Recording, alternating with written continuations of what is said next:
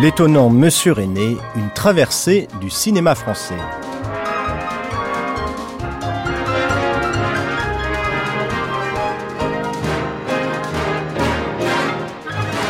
Je suis un formaliste.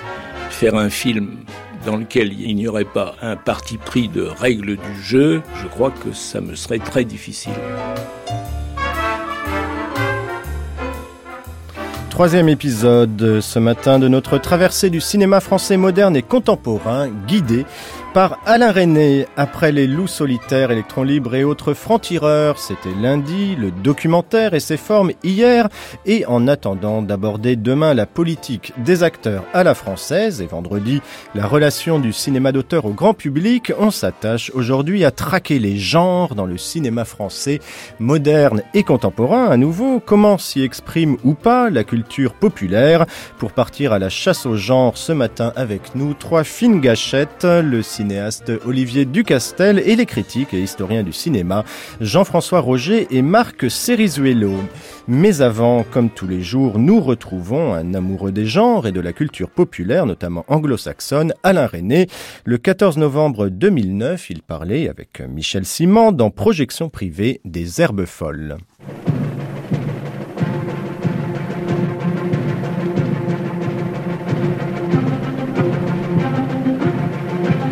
Projection privée.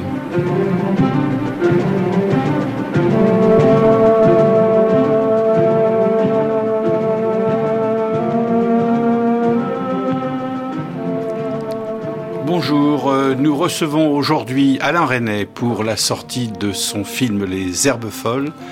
Euh, film euh, évidemment euh, très attendu, très bien accueilli, euh, prix au Festival de Cannes, ouverture du Festival de New York, ce qui s'était pas passé depuis très longtemps pour un film français, et succès public aussi. Donc vous êtes, j'espère, comblé à. En tout cas, ce qu'il faut déjà dire, c'est que vous nous surprenez encore puisque vous n'aviez jamais adapté de roman. Euh, vous avez fait euh, 17 films, 18 films? 20, 20. 20, 20. disons. Enfin, je ça, compte dépend, pas les... ça dépend comment on compte. Oui. Mais moi, je dis 20. 20, voilà. Vous avez fait un film plus des courts-métrages très, très connus aussi. Mais vous avez eu beaucoup de scénarios originaux, d'abord. Ensuite, depuis une quinzaine d'années, euh, des pièces de théâtre euh, mmh. adaptées euh, pour le cinéma, mais pas de romans. Alors, on pense à, à Walt Whitman qui disait euh, I contradict myself. Well, I contradict myself. Je me contredis. Eh bien, je me contredis. Euh, donc, vous avez euh, brisé un tabou personnel.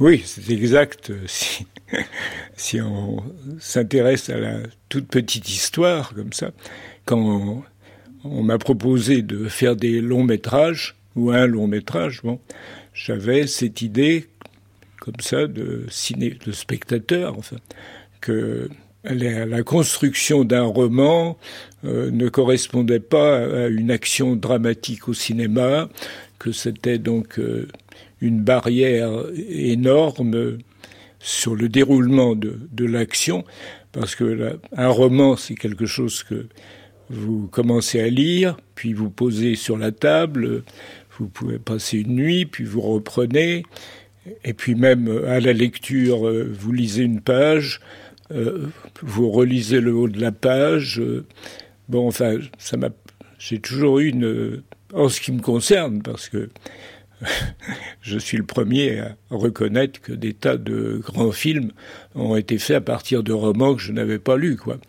Mais il me semble que là, euh, euh, j'ai toujours l'impression que le spectateur a lu le livre avant d'entrer dans la salle et que du coup, il va s'ennuyer ou se dire mais c'était tellement mieux dans le livre. Enfin bon, donc une grande méfiance vis-à-vis -vis du roman. Et c'est vrai que j'ai déclaré avec des copains. Euh, ben, je ne ferai jamais un roman au cinéma, mais je n'hésiterai pas à me contredire.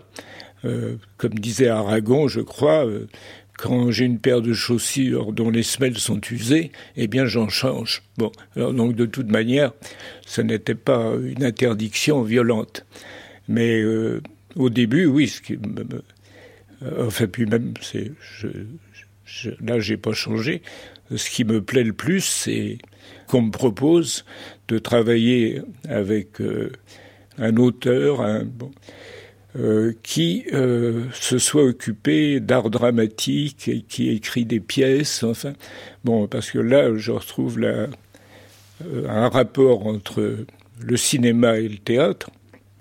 C'est que dans les deux cas, vous ne pouvez pas demander pendant la représentation, euh, est-ce qu'on pourrait rejouer cette scène? J'ai pas bien suivi ou j'ai été distrait et que vous ne pouvez pas demander non plus dans une salle de cinéma, est-ce qu'on peut me repasser la même bobine parce que j'ai euh, mon téléphone a sonné j'ai dû répondre? Enfin, on peut. Alors vous me direz qu'avec le DVD, euh, évidemment, il y a de nouvelles règles qui peuvent naître, mais euh, si on reste simplement sur ce qui a nourri 100 ans de cinéma et 6000 ans de théâtre, si on s'amuse à donner des chiffres, euh, ben, il y a quand même ce point commun entre cinéma et théâtre euh, qui ne me dérange pas du tout, c'est vrai. Alors Joseph, Joseph Mankiewicz, qui avait été producteur et qui avait, à qui on avait soumis un scénario de Fitzgerald qu'il n'avait pas voulu euh, porter à l'écran, disait qu'il y a une différence entre le dialogue d'un roman, qui est fait pour être lu, qui peut d'ailleurs être totalement irréaliste, c'est-à-dire les gens chez Balzac peuvent parler pendant quatre pages, euh, et un dialogue de théâtre qui lui est fait, comme de cinéma, qui lui est fait pour être dit. Est-ce que vous avez trouvé dans ce livre de Christian Gailly, qui est donc le premier roman que vous adaptez, L'incident, euh, est-ce que vous avez trouvé dans son dialogue quelque chose qui pouvait être justement transféré à l'écran sans véritable difficulté bah, euh, C'est même euh, à cause de... J'étais en train de, de lire euh, oui, une trentaine de pièces, comme ça, enfin, en cherchant ce qui pouvait à la fois plaire à mon producteur Jean-Louis Livy et être possible au point de vue financier, parce que les deux vont, vont ensemble. et oui, je dois dire d'abord que j'avais repéré le nom de Gailly parce que je l'avais entendu un soir à France Culture dans une excellente émission d'Alain Weinstein euh, euh, du jour au lendemain, c'est celle-là, la principale. Et la voix de Christian Gailly m'avait beaucoup frappé, euh, son phrasé, son ironie, été très séduit par la voix de Gailly. Euh, il s'est trouvé que dans la pile de livres que j'avais sur euh, euh, la moquette du parquet, il y avait pas mal de livres des éditions de minuit d'ailleurs, et il y avait un Christian Gailly, et bah, je l'ai ouvert, et au bout de 30 pages, en tout cas d'abord j'étais très séduit par son style et, et sa syntaxe, mais tout de suite j'ai trouvé que c'était beaucoup plus théâtral, que les pièces que, que je lisais et où je cherchais un, film possible. Mes, producteurs, Julie Salvador et Jean-Louis Livy, ont, pris contact avec les éditions de minuit, ont demandé une rencontre euh, et euh, Christian Gailly est, est venu et, j'ai euh, commencé par lui dire Vous avez écrit 13 euh, romans ou 13 livres, puisque vous, n'aimez pas donner le nom de roman à ce que vous écrivez. Et euh, j'en ai lu cinq, mais ça suffit pour me convaincre que le charme de votre écriture suffit euh, pour que j'ai très envie de faire un film avec un de vos livres. Je ne peux pas encore vous dire lequel, euh, laissez-moi lire les 13, je suis simplement au cinquième, et j'enchaîne ça avec beaucoup de plaisir. Euh, mais euh, est-ce que les droits sont libres et les choses? Bon, chance extraordinaire, sur les 13 livres, 12 étaient libres. Alors ça me permettait d'autant plus de lui parler de cette manière.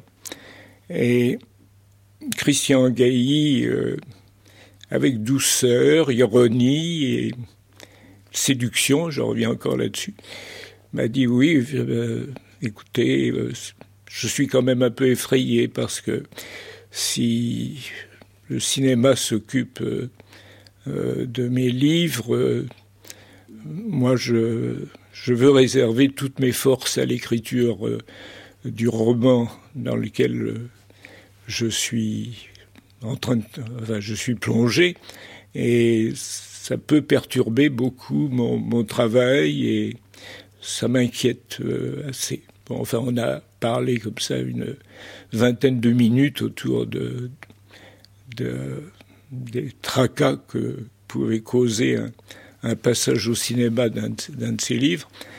Et euh, à la fin, je me suis lancé, j'ai dit, bah, écoutez, je, je peux vous faire euh, la proposition euh, que j'ai faite à Alan Ayckbourn, le dramaturge anglais, qui étant donné ses responsabilités de metteur en scène, de directeur de salle, de directeur de troupe, de metteur en scène et d'écrivain, euh, avait les mêmes réserves. Et alors donc, euh, je peux vous faire le serment que si vous me dites oui, alors euh, bah, on essaie de tourner le film, mais que jusqu'à la première copie standard, je ne vous téléphonerai pas, je ne vous demanderai pas de lire notre adaptation, je ne vous demanderai pas des scènes supplémentaires, je ne vous demanderai pas des corrections, je ne vous parlerai pas de la distribution. Là, il a dit ah non, je ne vous parlerai pas des décors. Enfin, vous serez euh, absolument tranquille jusqu'à évidemment la première copie, parce que là, je vous demanderai quand même de venir la voir. Euh, en priorité absolue. Si ça ne vous plaît pas, on la brûle. voilà. ça, je pourrais guère m'engager personnellement à ça, mais vous, vous retirez votre nom du générique et vous faites une lettre ouverte euh, dans le monde pour euh, expliquer à quel point euh, le cinéma démolissait un livre ou, édulcorait. Enfin bon, il y, aura un texte intéressant que vous serez évidemment tout à fait libre de publier. Alors là, en effet, je dis toujours, ça, euh, son visage s'est illuminé. Euh, il a commencé à rire et oui, il a accepté le serment. Enfin, on n'a pas fait couler notre sang pour le mélanger, mais enfin, on est descendu chez l'éditrice Irène Lindon à l'étage au-dessous, on lui a expliqué le projet sous cette forme, elle a beaucoup ri et tous les trois, on a bavardé là encore une heure. Et je suis reparti donc avec euh, l'autorisation de choisir un livre et même euh, d'aller, si, si j'en voyais des, des raisons, prendre euh, des phrases ou des passages dans les autres livres. J'avais donc 12 livres euh, à ma disposition. Voilà, un peu longuement expliqué, mais enfin le, début de l'histoire. Donc c'est bien à cause de euh, son style de dialogue que, que j'ai pris ce, ce livre en, en attachant aucune importance au fait que ce soit un roman, du coup, puisque c'était le dialogue du livre qui m'intéressait. Mais vous avez tout de même un peu caché les choses, puisque le film s'appelle Les Herbes Folles et pas L'Incident. D'ailleurs, Les Herbes Folles est un très beau titre, parce que je trouve que l'incident, certes, parce que c'est le point de départ du récit, mais Les Herbes Folles, c'est le cœur même du, du film et du récit, c'est-à-dire ces mmh. personnages euh, mus par des, des, passions, mus par des, des, des, réflexes insensés. Euh, les deux personnages principaux, j'entends, euh, celui joué par Sabine Azema et celui joué par euh, Dussolier, qui sont un peu comme ces herbes qui, poussent à travers le, bitume. Bah, euh, c'est parmi la cinquantaine de titres que j'ai proposés aux producteurs et aux amis, il me semble que ça définissait bien les, les, personnages. Les herbes folles, bon, ce sont les plantes qui poussent à des endroits où il n'y a aucun espoir euh, de vivre. Euh, quand une graine atterrit euh, dans une brèche de trottoir, d'asphalte ou, au bas d'un immeuble, l'arbre ne peut pas pousser. Bon, quelquefois, il arrive cependant, en effet, qu'un un sapin s'installe dans, un mur de pierre de ferme et les racines deviennent tellement puissantes que c'est le mur qui s'écroule. Mais enfin, vous voyez, là, je, pars déjà loin dans, la métaphore, mais je veux dire, euh, Georges Palais et Marguerite Muir euh, n'ont aucune raison de se rencontrer, n'ont aucune raison de se parler, et tous les opposent. C'est presque un début de comédie américaine. On se dit, puisqu'ils ne s'entendent pas, bon, ils vont. Et je ne sais pas si à la fin ils s'entendent d'ailleurs. C'est alors euh, il m'a semblé que et au, au groupe d'amis autour de moi, bon que c'était le titre que je pouvais conserver. Quoi. Enfin bon, c'est tout simple. Quand on, quand on voit euh, euh, deux films, l'un euh, venant d'une pièce de théâtre et l'autre venant d'un roman, et signé par des auteurs différents, et en même temps on voit ce qui peut relier euh, Cœur aux Herbes Folles. je, pour peut-être souligner la différence entre les deux films, qui sont un peu des films jumeaux, mais très différents l'un de l'autre, je, je, je pense à, à, Gaston Bachelard. Vous savez, cette série de hmm. livres qu'il a écrit sur euh, l'imaginaire, sur les rêves. Les rêves étant liés à un élément, le, le feu, la terre, l'eau euh, et l'air. Et il me semble que cœur, c'était plutôt la terre, euh, c'était des personnages qui étaient qui étaient poussés vers le vers le sol, même peut-être vers le sous-sol, alors que ce film-ci c'est plutôt l'air. C'est c'est-à-dire évidemment l'héroïne étant elle-même euh, mmh. faisant des, des exercices de pilotage le dimanche dans un petit petit avion personnel, ça incite évidemment à y penser. Mais le film est plus aérien, il est il, il est la tonalité est plus drôle, euh, alors que Cœur était un film plus triste. Est-ce que vous voyez ces deux films euh, J'y pense parce que c'est aussi beaucoup de personnages réunis comme ça, qui s'entrecroisent. Mais est-ce que vous voyez cette opposition dans la tonalité même? Ben, euh, De toute façon, je suis très, très heureux de vous entendre dire une chose euh, de ce genre. Mais non, je, je n'y ai pas du tout pensé. Quoi. Mais c'est vrai que moi, je suis plutôt, je me considère comme un bricoleur, quoi. Et euh, je réfléchis pas beaucoup à, la manière dont je vais mettre en relation un film avec un autre euh, non le tout c'est d'arriver à, faire le film et de se concentrer sur le film enfin euh, oui je, dis souvent que pourquoi tournez-vous? Bah, Je tourne pour voir comment ça tourne. J'ai une curiosité pour voir euh, en quoi le film fini va être euh, différent de ce qui était écrit sur le papier. Quoi. C'est ça qui. Alors, euh, donc, alors oui, d'accord. la fameuse phrase de François Truffaut on fait toujours le film suivant contre le précédent. Oui, j'essaie de ne pas utiliser les mêmes procédés ou les. J'ai j'espère toujours que ça ne va pas se ressembler. Mais si vous voyez un fil qui réunit les deux, bah, évidemment, je suis très heureux, je dirais presque flatté, oui.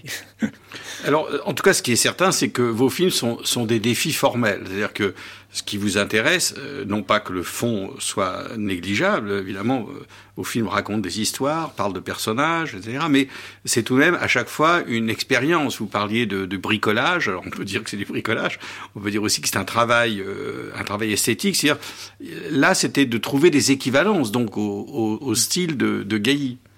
Euh, oui, enfin c'est vrai que j'ai, je dis, dis souvent que je suis formaliste parce que si je ne sens pas qu'il y a une forme euh, qui s'élabore en même temps que la lecture du scénario, enfin bon, euh, il y aurait pas plus il y a de recherches formelles, plus j'imagine que l'émotion va pouvoir naître euh, avec évidemment en, euh, en ajoutant à condition que ces recherches formelles euh, éclairent l'intrigue. Voilà, il ne, faut, pas faire du décoratif. C'est ça le danger.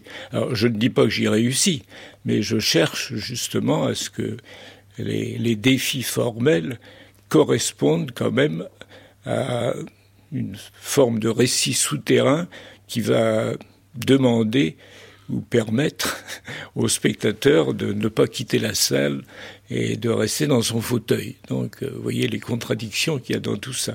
Mais Gailly était saxophoniste, c'est un amateur de jazz, et vous avez retrouvé dans, son style peut-être des choses qui euh, s'apparentaient à cette musique que vous aimez aussi vous-même beaucoup.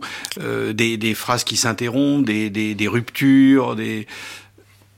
Euh, oui, c'est ce qui m'a poussé d'ailleurs dans l'entreprise et soutenu, je dirais, c'est que en cherchant ces équivalences au style de Gailly, le fait de savoir euh, par le dossier de presse que m'avait communiqué Irène Lindon euh, qu'il avait été 20 ans euh, saxophoniste dans une petite formation de jazz et qu'un jour il a trouvé que ce qu'il obtenait n'était pas satisfaisant. Il aurait mis le saxophone dans sa boîte et il aurait commencé à écrire, dit-il, qui était son premier ouvrage comme ça et n'aurait jamais retouché à son saxophone.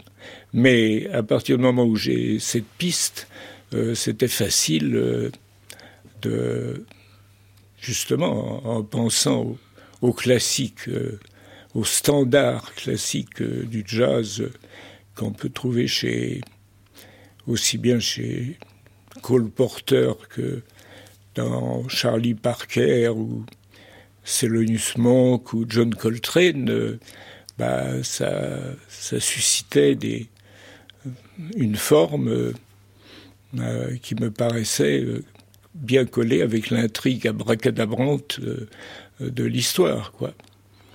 Mais c'est ce qui nous a guidés, Laurent Herbier et moi, là, quand on a travaillé sur l'adaptation et ça a été une autre bonne raison pour euh, choisir euh, Mark Snow comme euh, compositeur pour le film, parce que Mark Snow avait enfin, ça avait des rapports au point de vue carrière.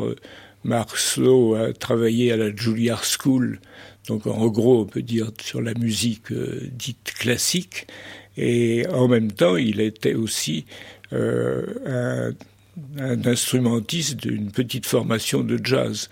Donc euh, je retrouvais avec Mark Snow le même équilibre que qu'avec euh, Gailly. Quoi. C'était, sans s'être rencontrés, ils avaient quand même eu euh, des, un terreau commun pour planter leurs racines, si on reste. Mais d'ailleurs, chez vous, le, disons la musique, le son, le son de la voix, le son d'un écrivain, le son que dégage un écrivain sont très très importants. Enfin, on sait que vous n'êtes pas du tout un cinéaste réaliste, vous cherchez pas du tout à filmer des tranches de vie, vous, vous essayez de, trouver une sorte de décalage par rapport à la réalité. Et de ce point de vue-là, la musicalité est un des éléments de ce décalage. Euh, depuis le début, euh, mmh. Marion Ball, c'était la, la, voix d'Albert Tazzi, mmh. il y avait la voix d'Elphine Seyrig qui était française mais qui avait une voix chantante. Ah il y a Ingrid Touline dans euh, mmh. dans La guerre est finie. Il y a eu Ruggiero Raimondi dans La vie est un roman. C'est que vous, vous aimez les, ou Eiji Okada dès Hiroshima mon amour. C'est à travers les étrangers qui parlent français, à chaque fois c'est une sorte de sonorité différente qui vous, qui vous charme. Oui. J'ai scandalisé un jour un ingénieur du son en lui disant euh, on peut imaginer un film sans image, mais on ne peut pas imaginer un film sans le son.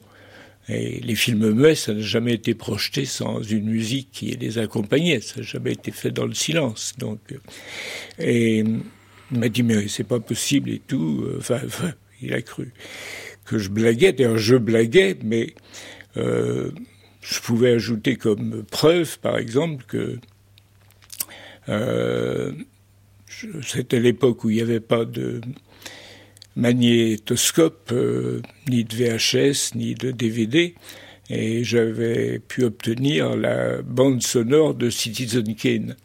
Et à l'écoute de la bande sonore sans image, donc juste euh, sur euh, la radio, on peut dire, alors là, c'était éclatant que toute la qualité de composition et les rencontres des voix des acteurs du Mercury Theatre avec celle de Wells euh, et la musique de Bernard Herrmann, on voyait que, bah d'ailleurs que Wells était un homme de radio et qui fabriquait, ça ne veut pas dire que les, images étaient inutiles, mais enfin que euh, enfin, ça me donne en tout cas un, alibi pour euh, faire que je choisis mes distributions de comédiens, en, je dirais pas plus pour leur aspect physique que pour leur voix, mais enfin, je veux dire, ce qui m'intéresse, c'est la rencontre d'un phrasé, d'un timbre de voix particulier euh, sur, un, écran. Et enfin, j'ai toujours, un, oui, je, m'amuse toujours à dire, euh, euh, si le film est bon, on doit pouvoir l'écouter à la radio sans envoyer l'image. Quoi.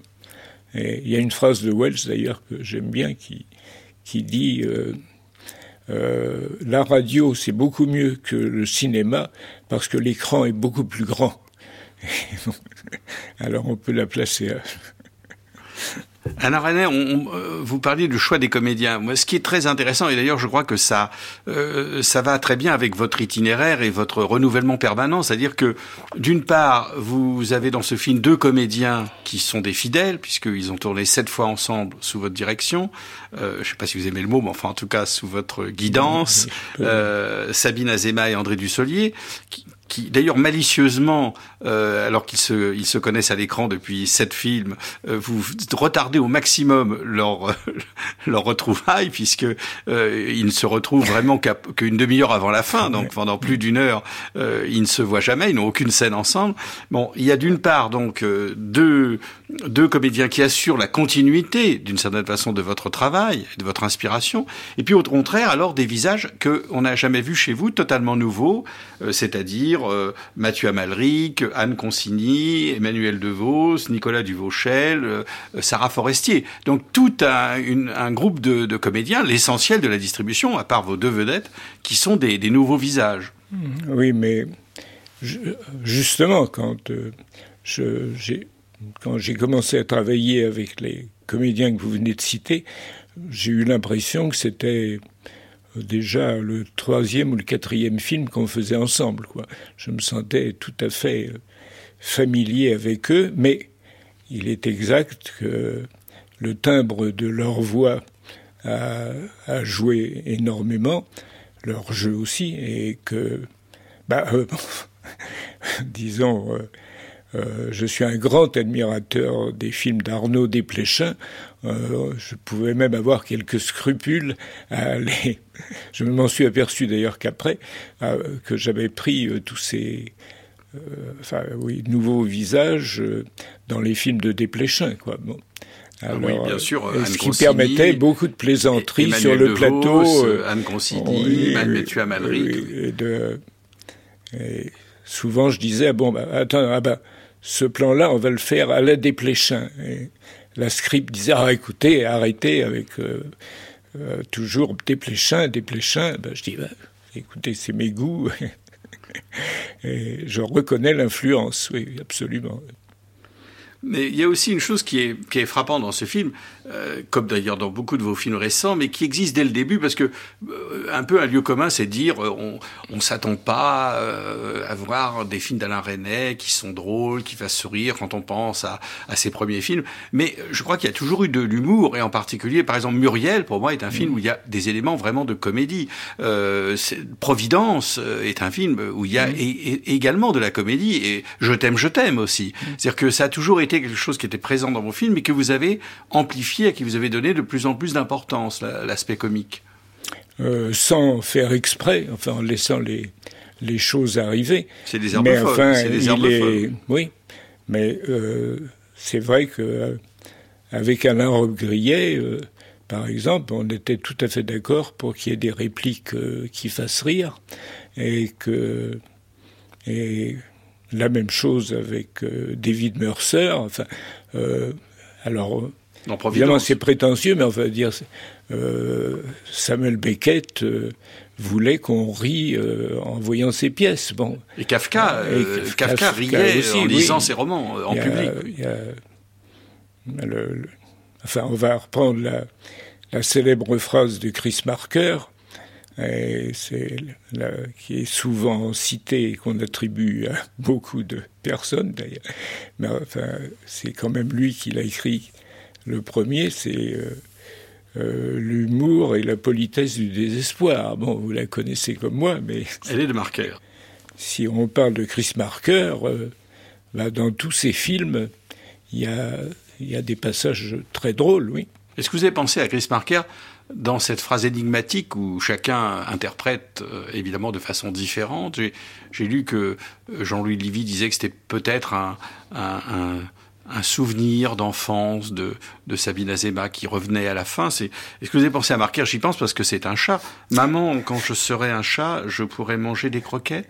Bah, La phrase est dans donc, oui, euh, certes. voilà, bah oui, mais je l'ai pas inventé. Mais vous l'avez gardé. Je l'ai déplacé d'une page et je n'ai pas donné euh, euh, au narrateur la possibilité de d'expliquer que c'était la femme du fermier et la petite fille qui avait la rougeole parce que ça, ça alourdissait terriblement. Je sais pas, j'ai j'ai pas réfléchi, j'ai mais non là j'ai pas pensé à Chris. mais mais peut-être c'est son influence aussi, mais c'est j'ai été fidèle à Gailly. Pour moi, c'est ça que je, je dis toujours. Et pour moi, c'est. Euh, enfin, j'aime bien que le, que le public euh, participe en somme à l'action du film en, imaginant des choses différentes. Ça, ça me. Du moment que, que ça n'interrompt pas euh, son attention. Mais moi, c'est tout simplement, c'est pas parce qu'un avion s'écrase que la, la vie à deux kilomètres de là ne va pas continuer. Bon, alors, il s'est trouvé qu'il y avait un fermier qui a vu cet avion euh, faire de la voltige. Bon, euh, bah, pendant ce temps-là, sa femme fait les comptes et la petite fille est malade. Bon, mais, c'est du gaillis. Là, je, m'imagine, peut-être à tort, euh, mais je m'imagine que je suis complètement fidèle à, l'écriture de Gailly. C'est comme dans le, tableau de Bruegel, la chute d'Icare, où on voit Icare tout au fond qui tombe, et les paysans continuent leur travail dans les champs. Ben, exactement, ça on peut pas mieux comparer. Alors, Alain René, euh, c'est tout de même aussi euh, un film. Alors, vous allez me renvoyer évidemment à votre fidélité à Gailly, parce que c'est c'est comme tous vos films, c'est très très fidèle aux écrivains que vous adaptez. En même temps, c'est c'est du Alain Resnais, c'est-à-dire qu'il y a euh, il y a beaucoup de choses qui ne sont pas expliquées. Il y a par exemple, on, on, a, on apprend que Georges Palais, le, héros, a été privé de ses droits euh, de ses droits civiques. Il y a des phrases qui sont interrompues. Il y a des gens qui disent des choses euh, qui contraires à ce qu'elles pensent, etc. C'est c'est un film plein de choses trappes. Euh, mmh. Il n'y a, pas, il y a jamais de, de choses vraiment euh, définitives et claires euh, sur un personnage. Les personnages restent dans une sorte de, de complexité et d'ambiguïté. Ah, je dirais que ça, c'est mon côté documentariste ou réaliste. Je veux dire que euh, dans la vie courante, on ne sait jamais vraiment ce qu'il y a dans la tête de la personne qu'on rencontre ou avec qui on parle et on ne sait jamais comment vos propos seront compris. Et là, on va glisser peut-être euh, vers Pirandello qui s'est aperçu de la même chose. Euh, moi, ce qui est important, euh, c'est que parce qu'il faut, c'est que pour tourner une scène, il faut que les acteurs et moi, on ait une complicité qui fait que ce ne soit pas bah, vous dites n'importe quoi et puis euh, sur un ton neutre et ça passera. Donc euh, je leur demande ou je demande aux scénaristes d'écrire euh, une petite biographie de demi-page ou de trois pages ou autre. Je pense à, au scénariste que j'aimais beaucoup, Jean Gruot, qui, plus le personnage restait peu de temps sur l'écran, plus la biographie augmentait. Alors il y avait quelquefois six pages euh, pour un passage euh, d'un croisement dans une entrée d'hôtel. Enfin bon. Et euh, là, ben, avec justement Anne Consigny qui joue l'épouse de Georges Palais, il y avait une histoire complète que que Dussolier connaissait, mais que les autres acteurs ne connaissaient pas, parce qu'on garde toujours le, secret là-dessus, mais qui nous permet, nous, de travailler. Oui. Et, Sabine Azema écrit aussi sa, biographie. Ah oui, bien sûr. donc il y avait, euh, on avait à chaque fois pour jouer une hypothèse de travail qui était absolument essentielle. L'étonnant Monsieur René, une traversée du cinéma français. Alain René s'entretient avec Michel Simon en 2009 à propos des herbes folles. Vous parliez tout à l'heure de votre côté documentariste et de votre côté réaliste, euh, et c'est en cela que vous êtes vraiment surréaliste, c'est-à-dire que les surréalistes, contrairement à ce qu'on croit, c'est pas la liberté absolue de l'imaginaire, c'est un imaginaire qui est fondé sur du réel, c'est-à-dire que euh, l'âge d'or de Buñuel, ça commence par des plans de scorpions, euh, les surréalistes aimaient les films de Jean Pinlevé, les films sur les animaux, etc. C'est-à-dire que la réalité est, est elle-même surréaliste, c'est-à-dire si on creuse, si on va plus loin, on découvre finalement énormément de mystères, de contradictions, etc. Et je trouve que de, de tous vos films, c'est un de ceux qui se rapproche le plus de, de, l'univers surréaliste. Oui, euh, mais alors, euh, en tournant le film, euh, je n'y ai pas du tout pensé. Ça. Et en montant le film avec Hervé euh, non plus, ça ne nous a pas traversé l'esprit. Euh, la seule chose qui m'a frappé, c'est que après la copie standard, mais sans que ce soit en relation avec euh, le, le, film directement, je me suis aperçu qu'il y avait beaucoup d'images de Gaston Modo euh, piétinant le violon ou arrachant les plumes de l'oreiller qui passaient dans ma tête comme ça. Dans mais il a fallu que un de vos confrères m'envoie euh, une critique euh, dans lequel, alors lui, rattachait tout euh, à l'âge d'or. Euh, ça m'a, j'ai été stupéfait, mais en fin de compte très, très heureux parce que c'était une chose à laquelle je n'avais pas pensé et, et, et c'est vrai que moi, c'est Dominique Paini, il faut le dire. C'est Dominique Paini dans Trafic, voilà. où il parle de l'orteil, voilà, de l'orteil de, oui, oui, de, de, du oui, qui ça, montre ça, aux flics. Euh, mais, mais je, si vous voulez, je trouve que c'est avoir des spectateurs sensibles et qui construisent leur imaginaire en fonction de ce qu'ils voient, ben, c'est évidemment ce qui me touche le plus. Parce que si je l'avais fait exprès, je crois que si j'avais pensé à ça, j'aurais pas fait le plan. Non, sûrement pas. Mais il est venu comme ça et. Mais je dirais aussi que vous êtes surréaliste dans, votre goût aussi, dans votre côté piéton de Paris. Pas seulement piéton de Paris, piéton de banlieue, puisque ce film se passe aussi en mmh. banlieue, ou euh, piéton de Providence dans, euh, dans Providence, euh, mmh. ou piéton en Bretagne dans Mon oncle d'Amérique, ou piéton dans Boulogne-sur-Mer dans Muriel. C'est-à-dire que chez vous, les lieux sont tout de même très très importants. Ça, c'est aussi quelque chose qui est très très qu'on retrouve dans Nadja, qu'on retrouve dans tous les grands textes surréalistes. Vous êtes un, un arpenteur. D'ailleurs, c'est Benayoun qui avait intitulé le livre qu'il vous a consacré, l'arpenteur de l'imaginaire. Mais vous n'êtes pas seulement arpenteur de l'imaginaire vous êtes arpenteur aussi du réel. Bah, euh, oui, seulement est-ce que c'est un vrai réel? Voilà.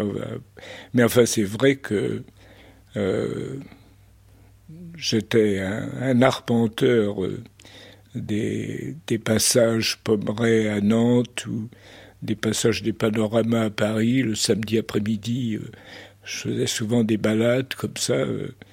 Et quand j'ai découvert que ma passion pour les buts de Chaumont était partagée par dans, le paysan de Paris d'Aragon, ça m'a fait beaucoup de, oui, ça m'a procuré beaucoup d'émotions quand même. Je dis ah bon, bah, donc on n'est pas les seuls à ressentir ça. Et, surtout que j'avais déjà fait, non, j'avais non, j'avais lu le paysan de Paris bien avant, mais mais j'ai mon premier film, mais qui est était muet en 16 mm. Bon. Mais enfin, puisqu'il dure une heure et demie, j'appelle ça un premier film. Avec Gérard Philippe, je crois, non euh, Oui, aussi. Oui, Comme oui. acteur il y, avait oh, il, y a, il y a. En 46 Je sais pas, il y a Daniel Gélin, il y a. Enfin, il y a non, non, les, la vedette, comment, la vedette ferme... c'est Daniel Delorme. Bon. Mais ce film s'est autodétruit parce que le, la pellicule inversible, c'est pas stable. Bon, alors. C'était comment ça s'appelait Fermé ouvert, ouvert pour cause d'inventaire. Ouvert pour cause d'inventaire. Oui, oui c'était pour ça que j'ai dit que j'avais fait 20 films, même si vous en trouvez 19. Alors bon, bah, mon, mon goût pour la, la peinture de Max Ernst ou de Yves Tanguy, euh, bah, c'est. Oui, ça se rattache, euh, en effet, à, à l'école surréaliste, si tant est qu'il y a eu une école constitué. constitué réellement et, et non pas un exercice d'autorité mutuelle avec exclusion et autres. Quand on rentre dans la petite histoire, alors évidemment, c'est, on est un peu attristé, mais si, quand on est un, un petit breton, euh, euh, oui, on dirait, euh, arrière-petit-fils de fermier et de paysan vannetais, euh, évidemment, quand on découvre ce genre de littérature et de cinéma, d'ailleurs, c'est euh, une bouffée d'oxygène qui arrive comme ça. Enfin, on, on, se dit ah bon, mais le cinéma, ça n'est pas que euh, les films que je vois au, au, cinéma de la Garenne à Vannes, il y a aussi, on peut faire autre chose avec ça. Bon, et l'écriture, oui, pareil. Donc, on peut remonter plus loin que vos grands-parents, parce que tout de même, la Bretagne, c'est aussi Brocéliande, c'est le Graal, voilà. euh, c'est tout de même, vous êtes celte, oui, c'est, celte, c'est tout de même pas tout à fait français, quoi. C'est, une dimension imaginaire.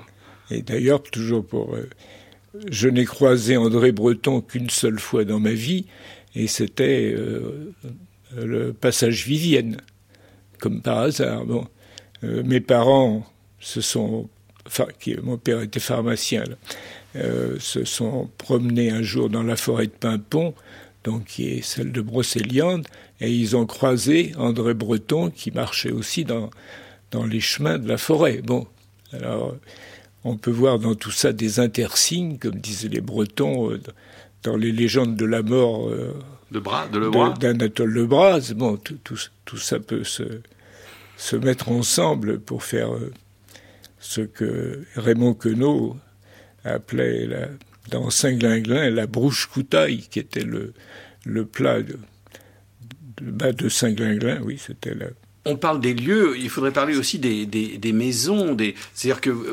l'architecture joue un rôle très important. Évidemment, vous avez travaillé tout le temps avec Jacques Saunier, enfin très longtemps, mmh. Et jusqu'à ce film. Euh, l'architecture, c'est très important. Les, couloirs de Marienbad, le château de Providence, enfin, les, maisons de Muriel. Euh, dans ce film aussi, les lieux euh, sont très importants. Dans, dans Cœur, le précédent film aussi. C'est Pour vous, c'est très important, cette, cette vision, disons, du lieu dans lequel va se passer. Ah, il faut oui, c'est établir une espèce de cohérence de l'imaginaire entre les personnages et les endroits dans lesquels ils vivent. Ça, oui, ça c'est vrai que, que j'y pense.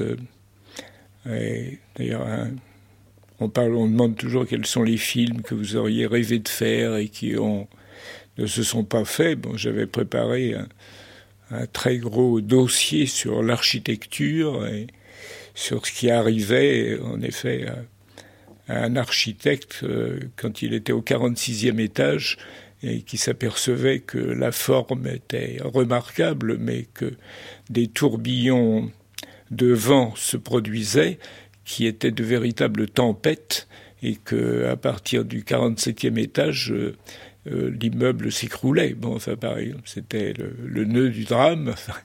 et comment à la fois continuer à construire en somme euh, bah, un building imaginaire parce que c'était beau sur le papier et tout.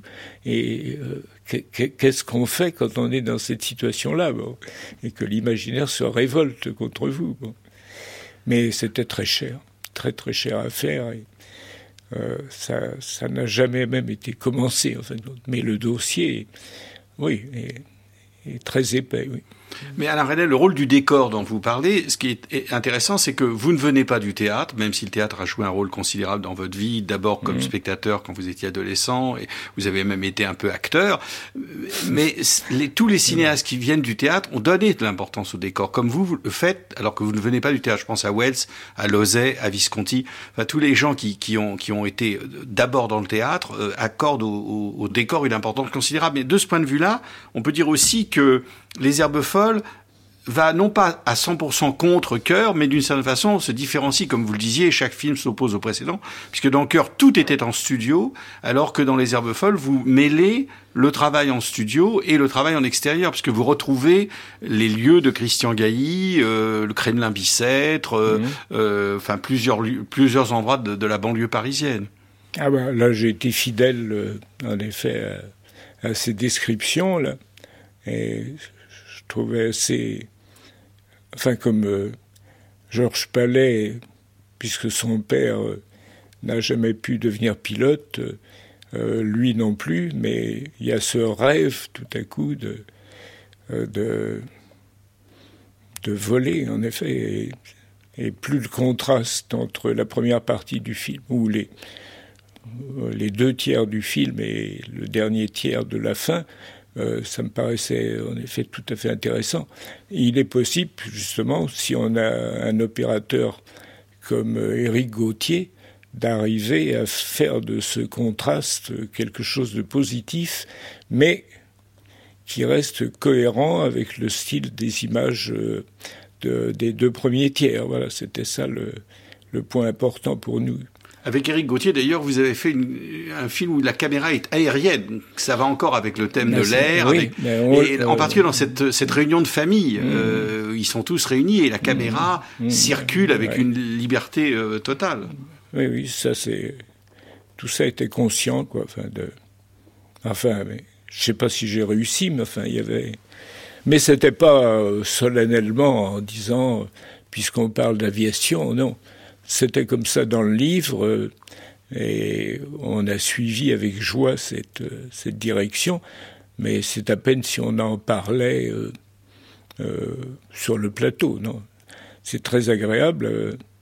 avec Laurent Herbier, il n'a jamais écrit un résumé en deux pages, et puis en 36 pages, et puis une adaptation avec les dialogues. Non, on, c'était à mesure et on a tout de suite commencé par euh, le découpage technique.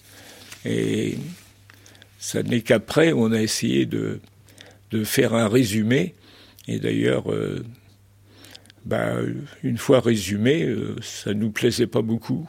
donc on est resté avec un découpage technique qu'on qu'on ne pensait pas d'ailleurs respecter au tournage et puis qui en fin de compte est très ressemblant. Ça, c'est les surprises. Mais vous parlez de, Laurent Herbier, mais vous aviez un deuxième euh, scénariste, euh, Alex disons, C'est un, un, copain de, collège, euh, mais qui n'était là que pour, disons, donner son avis un auditeur et critiquer un auditeur libre. je ne suis pas sûr que ce soit avec son autorisation qu'on ait utilisé le nom. Est-ce que vous avez aussi, c'est mystérieux comme le film, oui. Est-ce que vous aviez avec euh, avec Autier des, discussions sur la, certainement sur le chromatisme, sur les, les, recherches des couleurs? Ah oui, oui, oui. Et ce qui nous euh, où on faisait très attention, et j'espère que c'était à ne pas faire une belle image avec des audaces chromatiques qui correspondaient pour moi à à du jazz, à, des, du travail sur le motif, en somme, et que ces, ces recherches chromatiques soient isolées par rapport au plan qui précède et au plan qui suit, c'est la, vieille loi qu'on connaît bien, et qu'il n'y a pas tout à coup une image qu'on puisse isoler sans penser aux 15 autres qui sont autour. Et, et que ce soit, genre, bah, je, oui, je redis ce qu'on a dit il y a dix minutes, euh, que ce soit quand même en fonction euh, de, de l'intrigue pour l'éclaircir ou pour la, la solidifier ou autre. Euh, et comme j'aime bien en effet que les lumières changent pendant une séquence, sans qu'on s'en aperçoive, évidemment, il ne faut pas que le spectateur... quelquefois on me parle du plan d'André Dusselier dans Mélo qui dure neuf minutes, où il fait un long récit. Et on me dit c'est c'est très courageux parce que la caméra fixe et comme ça sous une seule lumière. En réalité, il y avait un jeu d'orgue. Je crois qu'il y a 19 lumières différentes qui se succèdent et la caméra est en mouvement. Mais moi, je suis très content quand on me dit vous avez fait un plan fixe euh, courageux. Mais dans la réalité, moi j'étais aussi content de, que les, les sources de lumière ne correspondaient pas à la fenêtre euh, à gauche euh, quand les, les lumières venaient de droite. Quoi. Enfin, ça, je trouve qu'il faut profiter du cinéma pour être libre.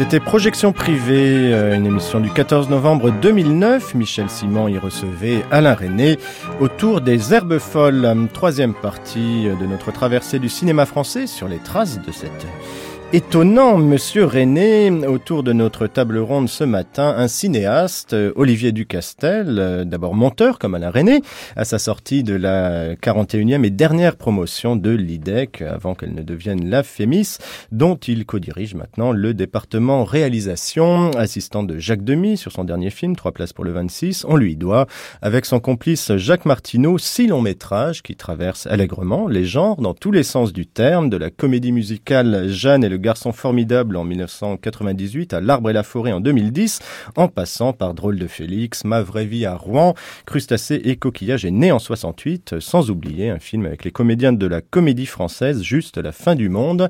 Avec lui, deux critiques et historiens du cinéma, à commencer par Jean-François Roger, le docteur Roger, bien connu des habitués des séances cinéma de la Cinémathèque française, dont il est depuis 1992 le directeur de la programmation.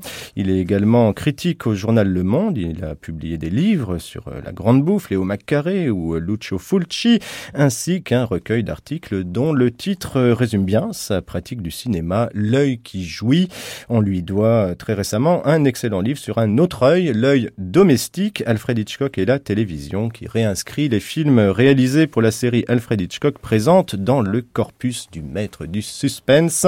Enfin, Marc Cerizuelo, professeur de cinéma et d'esthétique à l'université Paris-Est Marne-la-Vallée, philosophe de formation, collaborateur régulier des revues positives et critiques, introducteur de la pensée cinématographique du philosophe Stanley Cavell en France, théoricien d'un genre méconnu, le métafilm, des transferts culturels et de la poétique du cinéma. Il a notamment publié Hollywood à l'écran, Stanley Cavell, cinéma et philosophie, Vienne et Berlin à Hollywood, nouvelles approches, Preston Sturges ou Le génie de l'Amérique, ou encore l'an dernier O Brothers sur la piste des frères Cohen. L'archive qu'on vient d'écouter, ça ne vous aura pas échappé, n'est pas directement liée à la question des genres. Alain René en a parlé plus longuement hier, évoquant notamment son goût pour les endroits où passe le fantastique, que ce soit le quartier de la bibliothèque François Mitterrand à Paris, les brumes londoniennes et belges, son amour aussi pour Arsène Lupin et Sherlock Holmes, et puis ce, Harry Dixon de genré qu'il essaya euh, longtemps d'adapter au cinéma, ou encore autre projet non abouti, sa tentative de monter un film entièrement chanté en adaptant euh, le Tsar s'est fait photographier de Kurt Weill. On en retrouvera des traces dont on connaît la chanson et puis surtout euh, son opérette, Pas sur la bouche. On connaît aussi sa passion pour la bande dessinée, membre fondateur qu'il était avec Francis Lacassin, Chris Marker, Umberto Eco, Edgar Morin ou Raymond Queneau du club des bandes dessinées, le futur centre d'études des littératures d'expression graphique qui a beaucoup fait euh, pour la reconnaissance artistique de ce médium. Dans ses nombreux projets euh, inaboutis euh, figure donc très logiquement un Mandrake, un Flash Gordon et même l'île Noire de Tintin, sans parler de ses, affiches et collaborations artistiques avec Bilal, Flock ou Blutch pour les trois derniers films Quelques commentaires euh, toutefois sur ce qu'on vient d'écouter avant de rentrer dans le vif euh, de notre sujet. Marc Cerizulo, tiens par exemple, vous êtes amateur de Preston Sturges, vous avez dû aimer que René euh, considère que son le, film dont il vient de parler, ben voilà, c'est un, un, homme, une femme qui ne s'entendent pas, c'est donc une screwball comédie. Oui, oui, oui, c'est tout à fait ce qu'on peut voir dans, les herbes folles. Mais il est vrai que René est un véritable euh, amateur, je dirais, professionnel de tous les genres de la culture populaire, de tous les genres du, cinéma euh, hollywoodien. Et euh, ce qui m'a intéressé dans, cette, dans, dans, cet entretien, c'est aussi la, la, relation à Orson Welles. Et quand il évoque la radio et quand il dit que il cite cette phrase fameuse de, Wells euh, la radio est plus cinématographique que le cinéma parce que l'écran est, plus large.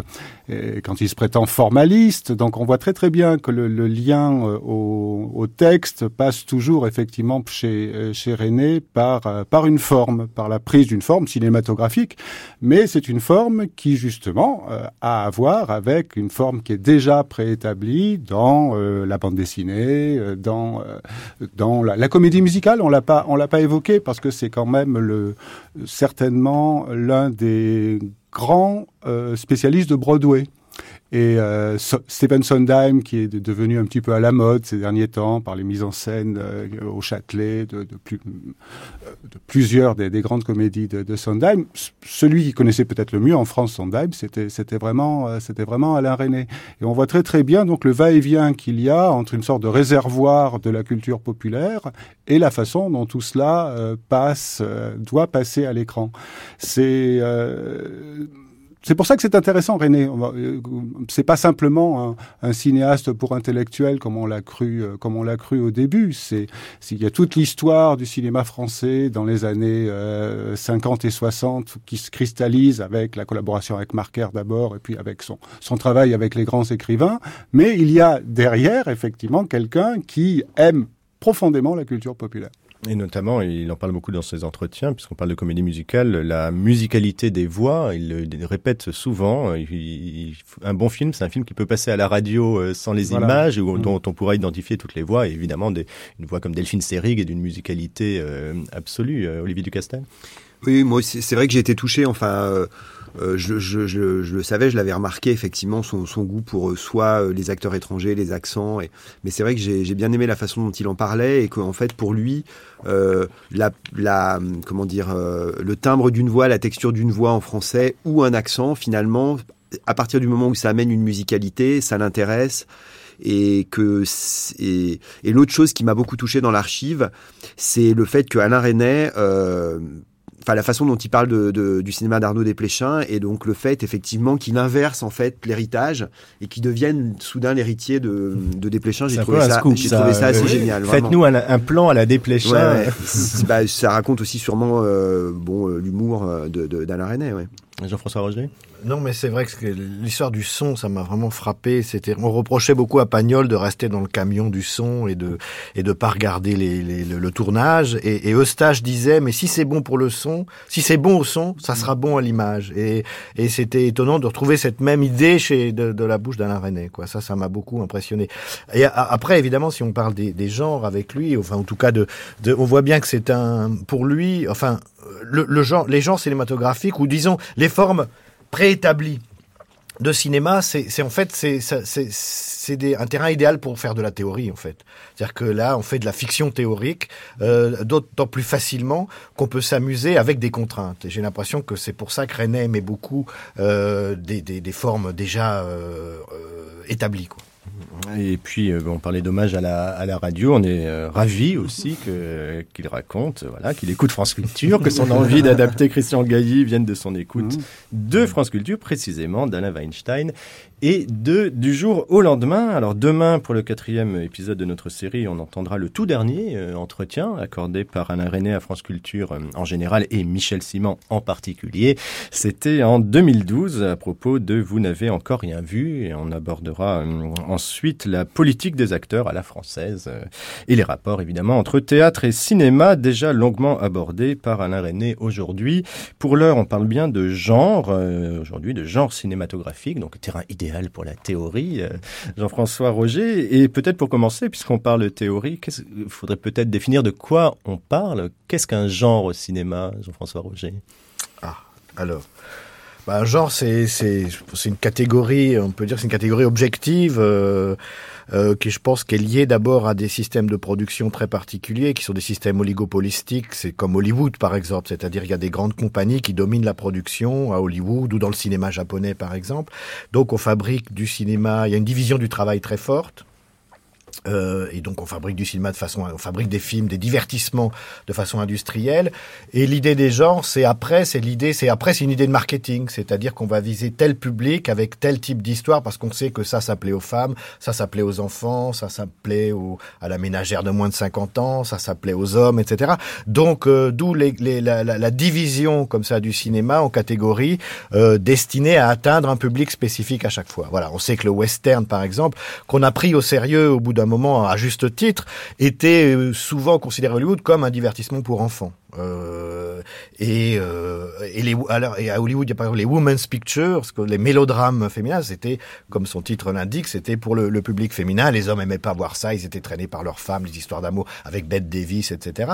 Donc euh, voilà, c'est on peut dire que ce qu'on appelle les genres, c'est une division c'est une division de, c'est une en type de, de, en type de film engendré par un certain type de production. Voilà. Et encore une fois, ça marche pas, ça a pas marché parce qu'on va sans doute parler du cinéma français, même sûrement. Ça marche pas partout de la même idée, Jean-François. Voilà. enfin, voilà, si je puis. Mais en même temps, le, le, le, le genre, c'est aussi parfois le, critique euh, qui, qui, le crée. On parlait de Stanley Cavell euh, tout à l'heure quand il euh, parle de comédie du remariage. Pour le coup, je suis pas sûr qu'il y ait eu un, un, spécialiste du marketing à Hollywood qui, qui se soit dit tiens, ce genre de film où les gens finalement se séparent mais se remettent ensemble, ça va, ça va Et en même temps, combien faut-il de films pour créer un genre? Parce que quand Stanley Cavell développe sa théorie, il, il s'appuie pas sur tant de films que ça, Marc Cerizuelo. Oui. Oui, oui, jamais, je, je, confirme, jamais un producteur hollywoodien s'est levé le matin en disant tiens aujourd'hui je vais faire une comédie du remariage, bien sûr. Enfin, il se lève quand même en disant faut que ça se termine bien. Donc euh, voilà, on, fait affaire un couple qui se déchire, mais enfin, il faut qu'à la fin, ça se termine bien. Ça, il, doit, il a dû se le dire quand même. mais effectivement, je crois qu'il est important de, de, de, scinder entre le genre de production, qui est quand même ce dont on parle, et le genre de critique. Effectivement, et le, un critique peut créer par lui-même un genre, et là, il n'a pas besoin d'épuiser le genre. Sept mmh. bons exemples. Pour la, euh, Cavell a, a, a, écrit un autre livre sur le mélodrame, où là, il étudie que quatre films. Hein, donc le mélodrame de la femme inconnue, qui a été traduit chez, chez Capricci l'année dernière. Un livre qui s'appelle La protestation des larmes, qui est, la suite du livre sur la sur l'autre genre, la comédie du remariage. Oui, il y il y a des genres qui effectivement. Alors l'intérêt, c'est de savoir si le public dans tous les pays du monde aime un genre ou aime quelques films qui appartiennent au genre. Est-ce qu'on peut dire, moi c'est une question dont je n'ai pas la réponse que je vous pose, chers amis, est-ce qu'on peut dire qu'on aime un genre hein? C'est euh, euh, c'est l'histoire fameuse du sultan euh, qui qui a une favorite magnifique et puis ça va pas, on lui donne une autre favorite encore plus belle puis ça va pas, et puis le, le vizir, euh, l'isnogoud du coin, arrive et lui dit, mais alors, euh, euh, douce lumière du levant irisé, que se passe-t-il? Et, mélancolique, le sultan répond, je crois que j'aime notre harem. Et donc l'idée, l'idée, c'est quand même de savoir. Donc je reprends cette cette blague à Gérard Genette, qui avait consacré un texte très beau sur les genres dans le cinquième volume des figures. Et, euh, et c'est savoir effectivement, est-ce qu'on aime vraiment un genre? Est-ce qu'on aime un, un film? Est-ce qu'on aime une partie d'un film. Vous voyez, donc on peut, on peut, voilà. Donc c'était juste pour dire ça. Olivier Ducastel, un élément de réponse. Vous, vous aimez un genre, des genres hein bah, Vous voulez changer moi, de je, je, peux, je, peux, je peux répondre effectivement sur la comédie musicale parce que comme on a commencé effectivement en faisant une comédie musicale, euh, beaucoup de gens pensent qu'on, que Jacques et moi on aime la comédie musicale. Or, Jeanne et le garçon formidable. Jeanne et le garçon formidable et Jacques Martineau avec qui j'ai réalisé donc les, les, films dont vous parliez tout à l'heure. Et en fait. Euh, et Jacques et moi, avant de se rencontrer, ce qu'on aimait, c'était certains films de enfin, c'était le cinéma de Jacques Demy, dans son ensemble, euh, vraiment euh, les films chantés et, non chantés de Jacques Demy, et certaines comédies musicales, mais vraiment pas toutes. Euh, et d'ailleurs, je crois que j'aime davantage de comédies musicales aujourd'hui euh, que à l'époque où on a tourné Jeanne et le garçon formidable. C'est vrai qu'il y avait des comédies musicales un peu plus mièvres, on va dire, euh, qui peut-être me plaisaient moins à l'époque. Enfin, euh, voilà. Et maintenant, aujourd'hui, je peux les regarder un peu différemment. Euh. Mais donc oui, je pense qu'on aime plutôt. Et puis dans, dans, on peut aimer effectivement dans certaines. Enfin, si je reste sur la comédie musicale, dans certaines que je n'aime pas particulièrement, je peux aimer particulièrement un numéro, par exemple. Mmh, trouver un intérêt euh, toujours sur sur tel ou tel domaine. Alors la, la, la sur cette question, Jean-François Roger, oui. empirique, c'est que mon grand-père aimait les westerns. Voilà, donc il, alors après, il y en a qui préféraient, mais enfin, sûr, hein, il aimait les westerns, c'était son truc. Mmh. Il lisait des petits romans westerns. Il, il, il allait voir dès que ça passait à la télévision, il allait en voir. Voilà. Après, il, il y en a qui préféraient, évidemment mais il aimait, les, il aimait le genre là pour le coup. Voilà. Mais je pense qu'on peut aimer un genre. Ouais, je pense qu'on peut, on peut aimer, on peut aimer un genre et euh, Jean-François Roger est bien placé pour, pour le savoir. Euh, euh, quand la cinéphilie fonctionne également, quand on aime vraiment le cinéma, on fonctionne par acteur, par auteur, par studio, par genre. il y a ces, ces unités surplombantes qui vont au-delà d'une œuvre simplement et qui font que on s'intéresse, on voit beaucoup de choses. Et pour mm. voir beaucoup de choses, il faut qu'il y ait cette idée un peu du genre ou de la généricité. Alors, pour finir euh, sur la question générale du genre, euh, mm-hmm. Jean-François Roger, il y a trois semaines dans Le Monde, vous avez publié un, un article réagissant à des polémiques euh, canoises il y a toujours des polémiques à Cannes plus ou moins intéressantes, mais enfin cette année c'était sur la présence à la quinzaine des réalisateurs ou la semaine de la critique euh, de films dits justement euh, de genre et euh, vous parlez, je vous cite, d'une opposition fallacieuse mettant face à face deux qualités qui ne relèvent pas du même registre dans cette opposition entre donc films de genre et films d'auteur. Oui, ça c'est un lieu commun qu'on entend beaucoup, qui est très agaçant de dire euh, ah, ah, formidable à Cannes, tout d'un coup dans la sélection officielle ou dans une sélection parallèle, on, ouvre les portes aux films de genre ce qu'il y a derrière tout ça, c'est qu'en fait, il on, n'y a pas que des films turcs de 3h20 qui ennuient tout le monde. Il n'y a pas que. On voit bien que euh, souvent, quand les gens me parlent de films de genre, on voit bien que dans la tête, ils ont cette idée qu'en fait, ça s'oppose à, à films d'auteur. Mais c'est ça, ça, va être la récréation entre entre deux films prises de tête. C'est ça, mais c'est ridicule parce qu'un bon film de genre, c'est un film d'auteur. Je veux dire, c'est c'est c'est une opposition qui n'a aucun sens. Euh, en plus, la cinéphilie euh, française, celle qui se crée après la guerre dans les années 50, elle n'a rien à faire de l'idée de genre. Elle, c'est les auteurs, c'est machin est un auteur, machin n'en est pas un. Les polémiques se jouent sur les noms des réalisateurs. Mais au contraire même, c'est au sein même du genre euh, qu'ils ont envie d'aller chercher chez, chez, Hitchcock, chez, Ford, chez Hawks. Euh, et, et, même quand Godard fait son premier film, euh, quand il fait à bout de souffle, il s'inscrit même dans, dans, dans, un genre. Ça a l'air d'une série B à l'américaine. Mais ce qui est très étonnant, c'est que cette idée à la vie, à la vie dure, cette idée continue. On continue de penser qu'il y a d'un côté le cinéma de genre. Moi, je pense quelqu'un qui n'a que comme ambition de faire un film de genre n'a pas beaucoup d'ambition. C'est pas, faut, faut avoir l'ambition de faire un bon film. La question du genre, elle est très très secondaire par rapport à ça. Je voudrais juste revenir d'ailleurs sur la définition du genre et les genres des critiques. Je pense que le genre, c'est une catégorie objective. Quand on se met à faire des, des catégories, c'est des catégories critiques. On n'est pas dans la définition du genre au sens euh, industriel ou au sens de la production, euh, parce qu'on on a tous des catégories dans la tête. On peut diviser les films en fonction de ce qu'ils racontent, de leur structure, etc. Mais euh, à mon avis, c'est un peu à côté de cette idée de genre que d'ailleurs que l'on oppose de façon inepte à, la, qualité de film d'auteur. Il faut, sortir de cette catégorie-là, mais très vite, quoi. Olivier Ducastel, Marc Cerizuelo. Euh, euh, le, pour, pour aller dans le sens de, de Jean-François Roger, la, les cahiers du cinéma, par exemple, qui lancent la politique des auteurs, par, par deux fois, ils font des euh, dans, en 54 et 63, si ma mémoire est bonne. Il, 55 et 63, il y a l'évolution du cinéma américain, numéro spéciaux sur le cinéma américain. Et à chaque fois, il y a évolution du western, évolution du film policier, évolution, évolution du cinéma musical. On voit bien, effectivement, que, que le, le genre et l'auteur ne s'opposent pas y compris dans la réflexion critique. Voilà, c'est juste une note de bas de page. Bah, on a peut-être déjà quelques pistes là qui ont été évoquées sur pourquoi, alors que bah, aux États-Unis, euh, bien sûr, mais aussi au Japon, en Chine, en Espagne, en Italie, il y a vraiment du cinéma euh, de genre euh, beaucoup. En France, on serait quand même bien en mal de, de, de, retrouver, en tout cas, le même, les mêmes catégories. On a donné des, des pistes, raisons économiques. Peut-être qu'il n'y a pas de studio et d'oligopole, comme disait Jean-François Roger, pour les pour les produire. Peut-être que il y a ce poids, malgré tout, mal compris de l'héritage de la critique autoriste qui fait que tout d'un coup, on va plus, on va plus parler des genres. Est-ce qu'il n'y a pas aussi des raisons économiques dans le système d'aide hein, du cinéma français qui euh, aura du mal à, à financer tel ou tel ou tel genre, Olivier Ducastel mais euh, moi, du coup, je, moi, j'avais quand même l'impression que, je sais pas, par exemple, euh, le cinéma français a toujours produit des comédies, non? Donc, on peut quand même dire que. que Ça, on y viendra un peu plus tard, oui. Ah, pardon. Mais un genre, non, non, mais des genres comme, par exemple, est-ce que pourquoi est-ce qu'il n'y a pas en France d'équivalent des grandes épopées mystiques, euh, euh pas, mystiques, je veux dire mythiques, mais ça peut atteindre le mystique parfois, des grandes épopées mythiques euh, comme sont le, le western, on en parlait euh, aux États-Unis, le film de samouraï au, au, Japon, le film de sabre en Chine, enfin tous ces, ces récits qui construisent aussi un pays.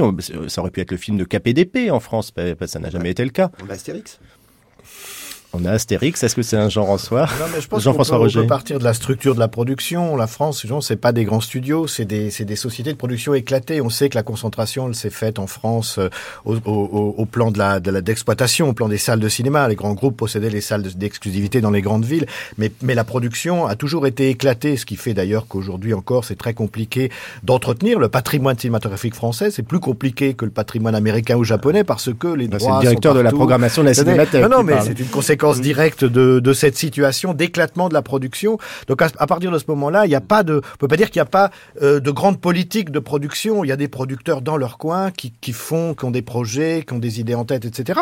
Euh, alors il y a quand même des, des, un type de film qui Bon, qui, est, qui a toujours été présent dans le cinéma français, c'est la comédie. Vous avez, vous avez raison. Après, les comédies, elles sont très très différentes entre elles. bah, Euh, parlons-en. Elles se ressemblent pas. Parlons-en, puisque vraiment, la, la comédie Mm. déjà fait son entrée en force. On, on sait ce que c'est à peu près une comédie américaine, on sait ce que c'est que la comédie à l'italienne, on sait il y a- on- la comédie à l'anglaise, on pourrait la caractériser à peu près. Mais alors, la comédie à la française, la comédie française, c'est plutôt une autre Bah, institution, voilà, mais on ça. aurait du mal à, dire ce que c'est la comédie française. Je pense qu'il y a quand même. Marc Cérizulot. Non, je ne suis, pas tout à fait d'accord. Euh, Il y a deux problèmes. Il y a le problème historique. La comédie a toujours existé dans le cinéma français. Ça, et ça a été un très grand genre. Et puis il y a aujourd'hui la question des productions où euh, l'absence de risque minimal, c'est produire une comédie. Hein, c'est moi, c'est moi qui suis un grand fan de la comédie. Je suis un peu, euh, je suis un peu assis entre deux chaises parce que je trouve qu'effectivement, c'est une sorte de, de raréfication des possibles du cinéma français quand les producteurs sont quand même euh, vraiment euh, comédie centrés. Et Ah, c'est le mais problème que, l'on a aujourd'hui. Qu'est-ce qu'on a fait au bon Dieu fait 10 millions d'entrées, ça peut susciter des, euh, des envies. Des vocations, oui. Oui, mais ça c'est une comédie qui a, qui a, qui a vraiment marché. Mais euh, je, alors là après, moi je suis pas euh, suffisamment euh, compétent dans le domaine des euh, économiques. Et je, est-ce que réellement euh, le, la comédie euh, sur, je sais pas, sur 50 comédies produites dans le cinéma français récemment, quelles sont celles qui ont réellement marché? Il faudrait, là il faudrait le savoir. je- Oui, oui. Jean-François euh, Roger. bah, je pense que la- alors la tradition de la comédie à la française, euh, je pense qu'elle est, elle est multiple. Il y a, il y a sans doute le théâtre de boulevard qui a, qui a- qui a engendré un certain type de rire et de situation dans le cinéma français. Il y a- Et, et de Il y a des euh, modèles d'acteurs quand même qui sont des types, alors Bourville, Fernandel, De Funès, qui sont des types particuliers. Et alors en France, on a l'impression que la comédie, c'est-à-dire c'est- ça s'oppose presque à l'idée de genre, elle s'appuie beaucoup sur l'observation, euh, l'observation des mœurs, euh, etc. On, on à un moment donné, on s'est tous mis à parler comme les bronzés ou le Père Noël est une ordure parce qu'on c'est des comédies assez euh, plutôt plutôt assez assez douées qui qui attrapaient quelque chose du langage et qui le tournaient en dérision. Cette idée de la dérision de la vie quotidienne et du langage quotidien, elle est assez forte, je crois, dans le cinéma français. Et je pense que c'est ce qui empêche, c'est presque contraire à l'idée de genre, parce qu'en fait, à ce moment-là, il faut être, il faut être euh, euh, polymorphe, malléable. Il faut à chaque fois attraper quelque chose de l'air du temps. On peut pas, c'est pas une catégorie stable la comédie. Il faut qu'à chaque fois, on attrape quelque chose euh, de l'air du temps. Et je pense que le succès de ce film, qu'est-ce que j'en a fait au mon Dieu, je pense que c'est un film qui arrive exactement à point pour réconcilier les manifestants de la manif pour tous avec les manifestants du mariage pour tous. Il y a quelque chose comme ça derrière le succès du film. Oui, c'est ces films qui créent euh, voilà, la cohésion nationale, comme Bienvenue chez les Ch'tis aussi, euh, à sa manière. euh, vous pouvez le faire, Olivier Ou Ducastel intouchable. Ou Intouchable. Mais, mais c'est des films, contrairement, pas, excuse-moi, non, mais, allez-y, parce que euh, j'ai- c'est vrai. euh, c'est- des films, on peut dire que ce sont des coups, mais ça, c'est- c'est- ça s'oppose à l'idée de genre qui impliquerait la fabrication industrielle de comédies construites sur le même type. Et en fait, non, là, c'est à chaque fois, ce sont, on pourrait presque dire que ce sont des prototypes. Voilà, il manque de, il manque de l'industrie en France et résultat, il n'y a pas non plus de science-fiction.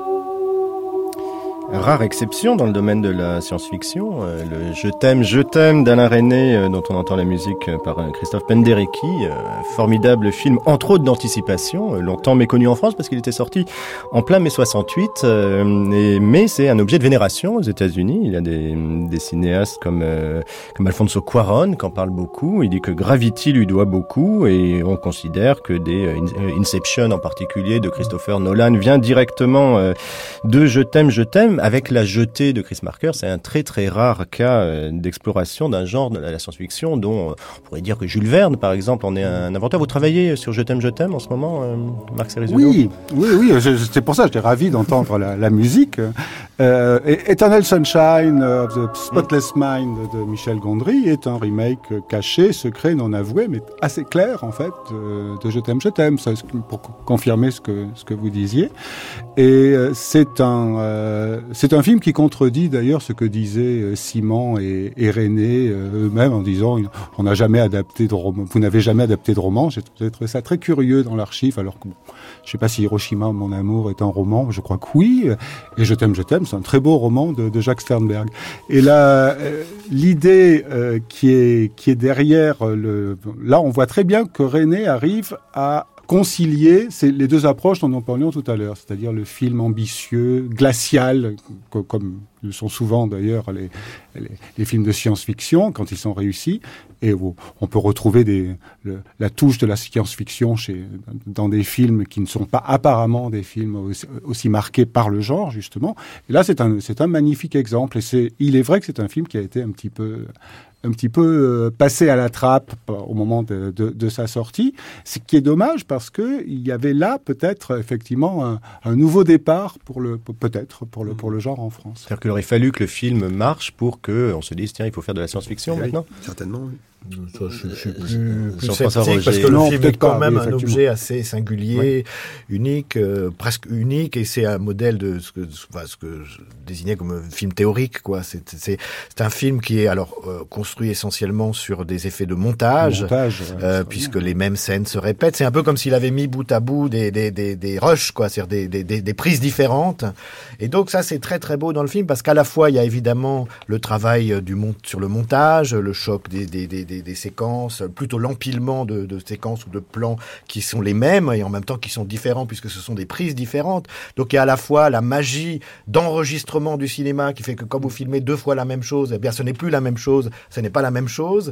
Et en même temps, il y a cette, cette, cette, cette idée euh, complètement abstraite, cérébrale de, du, du, temps qui revient, etc. Donc c'est c'est effectivement un très beau film et c'est ça c'est l'idée que le genre et surtout la science-fiction et on le sait dans la littérature c'est un terrain parfait pour faire des expériences. Mmh. Pas, ça, ça montre pas, on ne décrit pas seulement des savants fous qui en font, mais on peut en faire soi-même en écrivant euh, des romans de science-fiction. La littérature du XXe siècle, le roman de science-fiction, c'est très très important. Enfin, enfin bon, je dis un cliché là, mais mais euh, justement à cause de ça, c'est-à-dire que c'est c'est un terrain idéal pour faire des expériences et on peut regretter finalement plutôt que René était un des seuls qui ait poussé à ce point euh, cette ambition de de faire des expériences formelles. Chris Marker, grâce à la avec la, avec la jetée. Euh. Mais alors on parle de, de, de, de science-fiction, on pourrait parler aussi de, de fantastique, euh, d'horreur. Enfin, on est au pays quand même de, je sais pas moi, de Maupassant, de Gauthier, euh, de, de Barbet d'Orvilliers, du théâtre du Grand Guignol euh, et, et le, les débuts du cinéma aussi jouent avec le fantastique, Méliès, Feuillade, etc.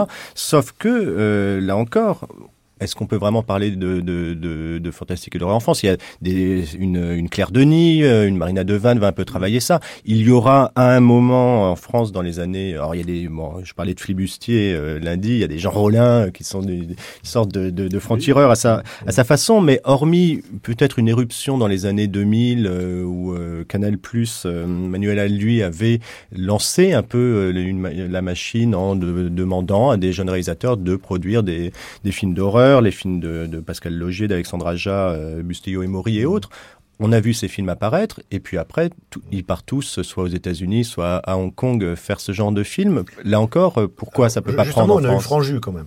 Oui, mais on ressort toujours franju, c'est-à-dire qu'on va dire, euh, oui, il y a du, il y a, il y a- il y a du fantastique, il y a les yeux sur le visage, mais enfin, un film ne fait pas un genre, euh, ou alors on fait encore plus, encore mieux que Stanley Non, Cavell. la, la- la- la ques- la question plutôt, c'est pourquoi est-ce que le Roger. cinéma fantastique, enfin les, les jeunes, un, un grand, la plupart des films, pas tous, parce qu'il y en a qui sont plutôt euh, sont assez réussis, mais pourquoi en général c'est si nul? Pourquoi c'est si peu intéressant? Pourquoi est-ce que les jeunes cinéastes qui veulent aujourd'hui faire des films de genre, et on voit bien que leur référence c'est le cinéma hollywoodien, américain essentiellement, un peu asiatique, et pourquoi on n'y arrive pas? C'est plutôt ça la question. Oui. Et pourquoi, un, ça n'a pas de succès public en France, même si visible, d'après ce que j'ai cru comprendre, c'est des films qui se vendaient un peu à l'étranger, et puis pourquoi c'est pas passionnant?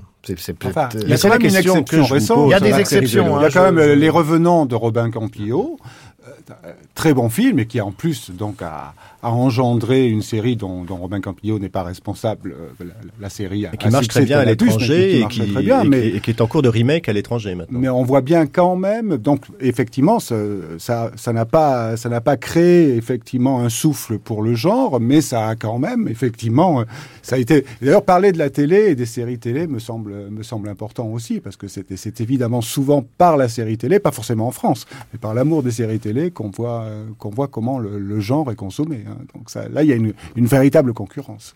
Mais c'est vrai que Olivier le- Castel. le- le- les revenants, je trouve que c'est intéressant parce que euh, on pourrait se dire que ce qui peut manquer au cinéma français, ce serait une question de moyens ou d'industrie à nouveau retomber sur l'histoire du studio. Or, effectivement, le film de Robin Campillo, c'est un film à relativement petit budget. Donc on voit bien que en fait c'est plus l'inventivité, euh, le- le- le- l'imaginaire, le- le- l'écriture euh, pure euh, qui crée le fantastique. Euh, donc euh, je, j'ai- donc je n'ai pas de réponse. je suis sûr que Jean-François Roger a une réponse à la question qu'il pose, parce que je vous ai lu euh, quel- quelque, quelque part dire que voilà, vous, vous croyez à l'i- à l'idée de projection nationale et que finalement ce n'est pas en refaisant du Carpenter, en refaisant euh, voir du Romero ou autre, que on parle vraiment de son pays et de sa culture. Enfin, il y a, Oui, il y a peut-être cette question-là. Il n'y a, pas de nécessité, euh, voilà, euh, impérative euh, de de de, euh, de de faire un de, de faire un cinéma. Enfin, il y a pas, il y a pas, oui, y a, et on sent pas cette une de nécessité quoi. Dans, dans on sent l'idée de refaire faire le, le regret. Il y a, y a beaucoup de regrets que le cinéma français soit comme ça et pas autrement.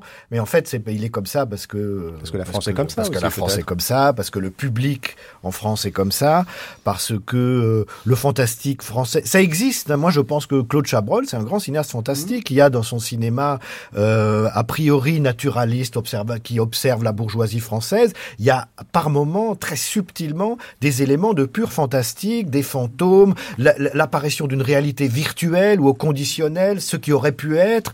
Ça existe dans le cinéma français, mais ça prend pas la forme que ça prend dans le cinéma américain. Euh, et donc, moi, je pense que c'est beaucoup plus intéressant et beaucoup plus riche de partir d'une tradition essentiellement réaliste. Je pense que le cinéma français, le grand cinéma français, de Lumière à, Renoir, enfin, en passant par Renoir, Chabrol, Romer, c'est un cinéma qui se construit contre l'imaginaire, plutôt contre les significations imaginaires de l'existence.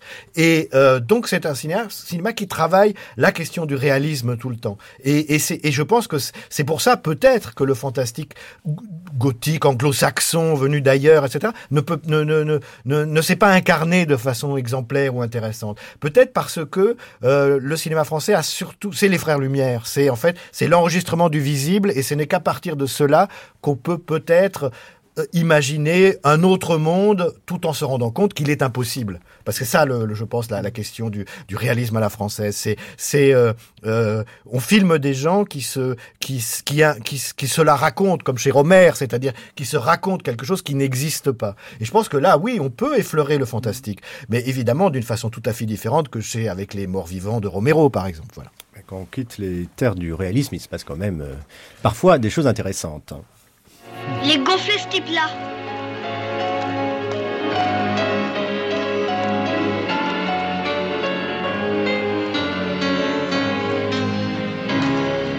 Sol, la, fa, sol, si, la, la, sol. Tiens, c'est un son mineur. Sol, la, fa, sol, la, mi, sol, fa, mi, fa, do, fa. I'm sorry, mademoiselle, mais je suis amoureux. Vous avez de la chance. Je fais ce que je peux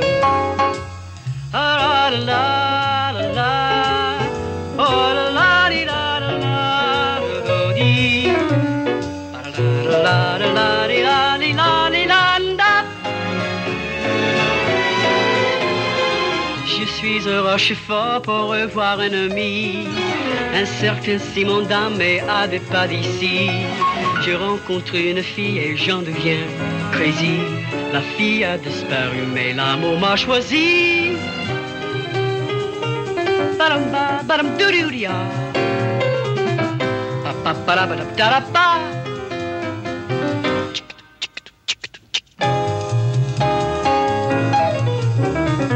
Il a fallu que je traverse le continent. Il a fallu enfin sur hasard étonnant pour transformer ma vie et lui donner un sens. Il a fallu que je revienne en France.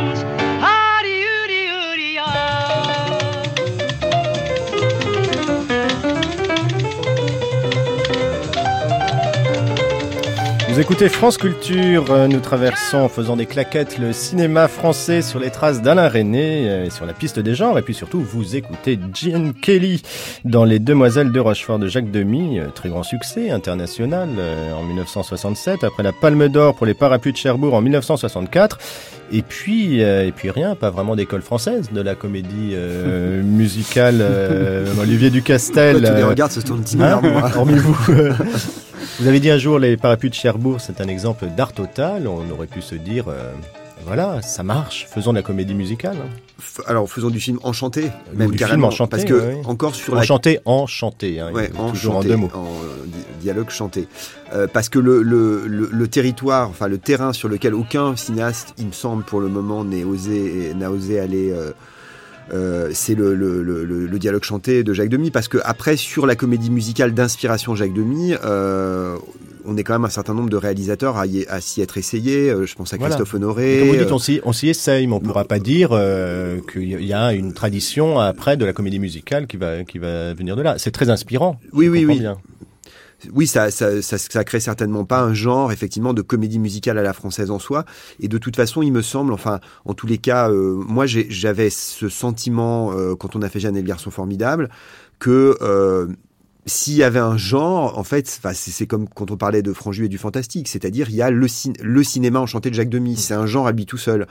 Donc du coup, comme c'est deux Jacques Demy, même si on fait un film en français chanté avec effectivement une inspiration à la demi, euh, je sais pas, on peut pas dire qu'on fait un film euh, comédie française euh, de Jacques Demy. Donc Pour- Donc, pourtant, il y a Jean-François eu- il y, a Roger. eu des comédies musicales françaises. Il y a le cinéma français des années 30, il y a, il y a- il y a beaucoup de films avec euh, Maurice Chevalier des, ou, ou Daniel Darieux. Enfin, il y avait tout d'un coup un intermède chanté. Pas- voilà, mais il y avait des intermèdes chantés dans, dans l'action. C'était pas forcément des numéros de, de chant. C'était tout d'un coup on se met à chanter, etc. Il y a eu ce moment euh, jusqu'à jusqu'à la guerre. Enfin après mais sans ça- la danse. euh, Sans la danse, plutôt sans la danse, euh, oui. Encore qu'avec avec le sourire, comme Maurice Chevalier chante, avec Oui, vu le joli oui, de Zozo, il, Ouais, il bouge un peu, il est pas quand mal quand même. Marc Oui, bah, il y, a, il y a eu un- une époque où il y a eu des genres euh, traditionnels du cinéma français, y compris d'ailleurs dans le fantastique. Hein, le- le- la, la période de la de l'occupation est un grand moment du cinéma fantastique français. Hein, donc c'est- bon, Ah oui, mais euh, mais pour la pour la comédie musicale, oui, c'est- c'est- il est évident. euh, bah, le problème que l'on a, c'est qu'il y a quelqu'un comme Jacques Demy qui a quand même une euh, comment dire un goût cinéphilique pour la forme américaine essentiellement. Il y a la rencontre avec un grand musicien euh, inspiré par le jazz qui s'appelle Michel Legrand, un grand jazzman. Ouais. Euh, ça fait ça- donc les conditions là historiques font que effectivement il est difficile de, de, de dire que le genre peut démarrer. Je pense que là ce sont réellement des individualités qui ont permis et leur moment, leur inscription dans l'histoire qui ont, qui ont permis cela. Avec le le, le, le- le double, enfin il y a d'autres films de demi qui seraient importants comme Lola, mais mais quand même il y a le, le, duel d'une part l'opéra, le, le, le 100% chanté, le culot absolu des, des parapluies de Cherbourg, et puis la danse et la, et la, et la, et la retrouvaille avec la comédie musicale américaine et des acteurs et des danseurs anglais de l'époque qui étaient les, plus, intéressants. Alors, en brossant un peu encore rapidement hein, les, les différents genres qu'on peut essayer de trouver dans le cinéma français, on aurait pu parler du, euh, du film de guerre, mais c'est pareil. Est-ce qu'un Schoendorfer suffit à faire euh, à faire un genre, même si Bruno Dumont est allé euh, voir ça un peu avec Flandre, Philippe Faucon avec le- la trahison, on aurait pu parler. euh, mais est-ce qu'un Lacombe Lucien suffit à faire un film d'occupation, euh, un, un genre à lui tout seul, alors que il y a la grande vadrouille alors. Voilà. qu'il y a la, la- guerre vue par le cinéma français, c'est une espèce de revanche symbolique sur la défaite fêtes de 40, et plutôt par la comédie. C'est par la comédie qu'on peut le faire, ça, non? Parce que par ailleurs, oui, il y a eu euh, la Grande Vadrouille et ses formes dégradées, la Septième Compagnie, etc. On peut dire, je sais pas si ce sont des films de genre, mais ce sont des voilà des films qui ont été reproduits des, avec des suites, etc. C'est ce qui se rapproche le plus de l'idée de genre industriel finalement, puisque quand un, un, premier film a du succès, on en fait un deuxième, un troisième, etc. Et toujours, effectivement, là, puisqu'on parle de la France et de son histoire, et c'est une manière, oui, de revanche symbolique, quoi. Voilà, on se fait, on se réconforte, quoi. le film de Bidas, c'est un, c'est un genre euh, majeur du début du parlant avec Fernandel et le donc comique troupier, le comique troupier. Alors que, bon, on va y aller maintenant. S'il y a un genre euh, vraiment français, on a parlé de la comédie euh, d'un côté, mais un genre vraiment populaire, on le retrouve sans arrêt, c'est bien quand même le film policier.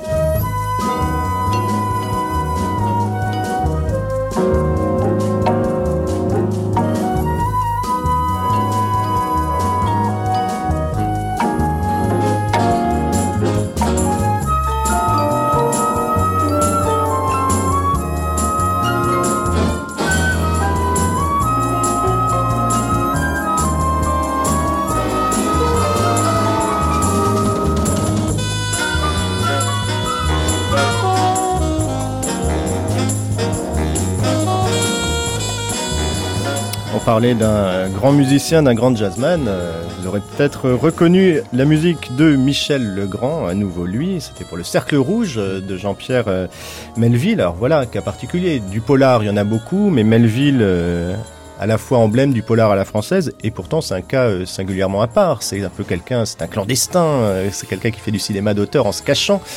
Jean-François Roger bah, Melville, euh, bah, d'ailleurs, c'est, ça, ça pourrait reposer la question inepte des genres contre les auteurs. Le Samouraï, c'est un film de genre ou c'est un film d'auteur La question est stupide? Voilà, bon, c'est, évidemment, euh, mais c'est même le. Enfin, c'est pas le problème. Avec Melville, c'est plus qu'un film de genre. C'est presque, déjà, c'est un, c'est un, c'est, le film fait par quelqu'un qui a vu tous les films noirs tournés à Hollywood ou presque, et qui euh, sait que à la fois ce n'est plus possible de faire la même chose et euh, qui en même temps s'en est nourri pour créer une œuvre euh, qui est une œuvre euh, finalement à la fois extrêmement sensuelle, extrêmement cérébrale aussi, qui repose beaucoup sur les acteurs et c'est le rôle qu'a joué Delon parce que on parle des genres en France, mais mais il faut parler des acteurs, euh, notamment des grands acteurs populaires, peut-être qui expliquent pourquoi est-ce que il est peut-être plus intéressant de parler des acteurs que des genres dans le cinéma français. On peut dire qu'il y a, un genre qui est le film avec Delon, ou il y a un genre qui est le film avec Belmondo. On peut dire c'est des polars, mais en même temps c'est pas, c'est pas la même chose. Donc ça c'est une piste comme ça peut-être de réflexion. Et Melville, Évidemment, c'est quelqu'un qui est, qui est tout seul et qui en même temps travaille une forme qui est une forme qui a beaucoup servi dans l'histoire du cinéma, mais c'est justement parce qu'elle a beaucoup servi dans l'histoire du cinéma qu'il en fait quelque chose d'autre. On peut dire qu'il l'épure, qu'il la désosse, quoi. Voilà. Là, encore une fois, le genre, c'est un terrain euh, passionnant pour faire des expériences. Et Melville le montre. Marc oui, il y a quand même l'idée qu'il n'est pas, il est seul en tant que, cinéaste majeur, mais il n'est pas seul quand même. Là, il y a du genre. On peut pas dire que, y compris avec d'ailleurs d'autres grands cinéastes de l'époque comme Jacques Becker, qui, qui donnent dans le genre de la même manière. Mais la, la, façon dont, dont Melville constitue le reconstitue, crée d'une certaine manière le milieu parisien en lui donnant pourtant euh, euh, les attributs de la réalité. C'est très intéressant, la recréation qu'il y a. Ben, là, là, là, il y a quand même tout un travail avec, avec ces scénaristes sur le dialogue et bien sûr, euh, Jean-François Roger a raison, avec les acteurs. là, là, il y a le, le, le, petit monde de, de Pigalle, le, petit monde de français des, des truands, avec des, la relation entre les policiers et les truands. Enfin, donc, on voit bien là qu'on retrouve quand même des des, constantes qui sont des constantes euh, américaines et internationales. On, peut penser que le succès de Touchez pas au Grisby de Jacques Becker a, enclenché toute une série de films avec Jean Gabin, Racia sur la chenouf, etc. Même s'ils sont des films qui sont pas, à mon, à mon sens, pas aussi beaux que le film de Becker, parce que le film de Becker était à la fois, il empruntait au, cinéma hollywoodien, il y avait des scènes d'action à la fin formidables, comme dans un film américain, et en même temps, on était à un moment donné dans une suspension où, où deux vieux truands mangeaient des biscottes, enfin on se souvenait de cette scène-là. Donc il y avait quelque chose de très très singulier euh, dans le film de Becker qu'on retrouvera je sais pas si ça s'est retrouvé après, mais sous une forme diluée euh, dans les autres films. Enfin, ça, il y a cette mode-là du film, de, le folklore de Pigalle, le folklore des truands de Pigalle, que, que, que Melville va utiliser dans Bob le Flambeur. Il va filmer Pigalle, d'ailleurs, c'est pour ça le film a beaucoup plu au futur cinéaste de la Nouvelle Vague, parce que la caméra était à Pigalle à 5 heures du matin, on était dans la rue, on n'était pas en studio. Et puis petit à petit, Melville va revenir au studio quand même, et pour faire un cinéma, là, pour le coup, de plus en plus éloigné de la réalité et de plus en plus abstrait. Et pour, pour, pour qu'il y ait un genre, est-ce qu'il ne faut pas que dans ce genre, il y ait aussi des films mineurs?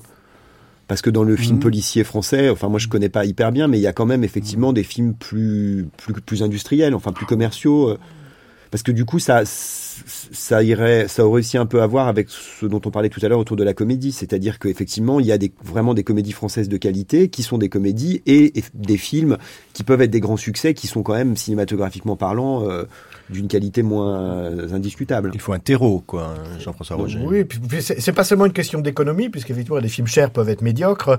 Mais c'est vrai que le cinéma policier français, à un moment donné, il y a à la fois des productions, euh, euh, disons, euh, confortables qui se faisaient avec des, avec des vedettes, mais il y avait aussi des petits producteurs indépendants qui, fait des, qui faisaient des polars, euh, qui, voilà, qui sortaient pas toutes dans les salles d'exclu- tous dans les salles d'exclusivité. Mais il y a eu effectivement cette, dans les années 60-70, il y a eu cette volonté de faire des films policiers, euh, euh, peut-être pour imiter les films qui avaient du succès, avec, mais avec des acteurs moins connus, etc. C'est peut-être un moment, il y a peut-être eu un moment qui a d'ailleurs disparu, où est le polar à la française aujourd'hui, euh, je pense, dans les années, entre les années 50 à 70, voilà, où le, le, le film policier français était une catégorie qu'on pouvait un peu cerner. Quand, vous citiez les acteurs tout à l'heure, je cherchais une, je cherchais une actrice et en fait je me dis euh, oui bah peut-être euh, il y avait aussi les films d'Annie Girardot par exemple. qui est- ça fonctionne un peu sur le même registre que Belmondo et Delon. Donc c'est vrai que c'est c'est peut-être une spécificité plus française effectivement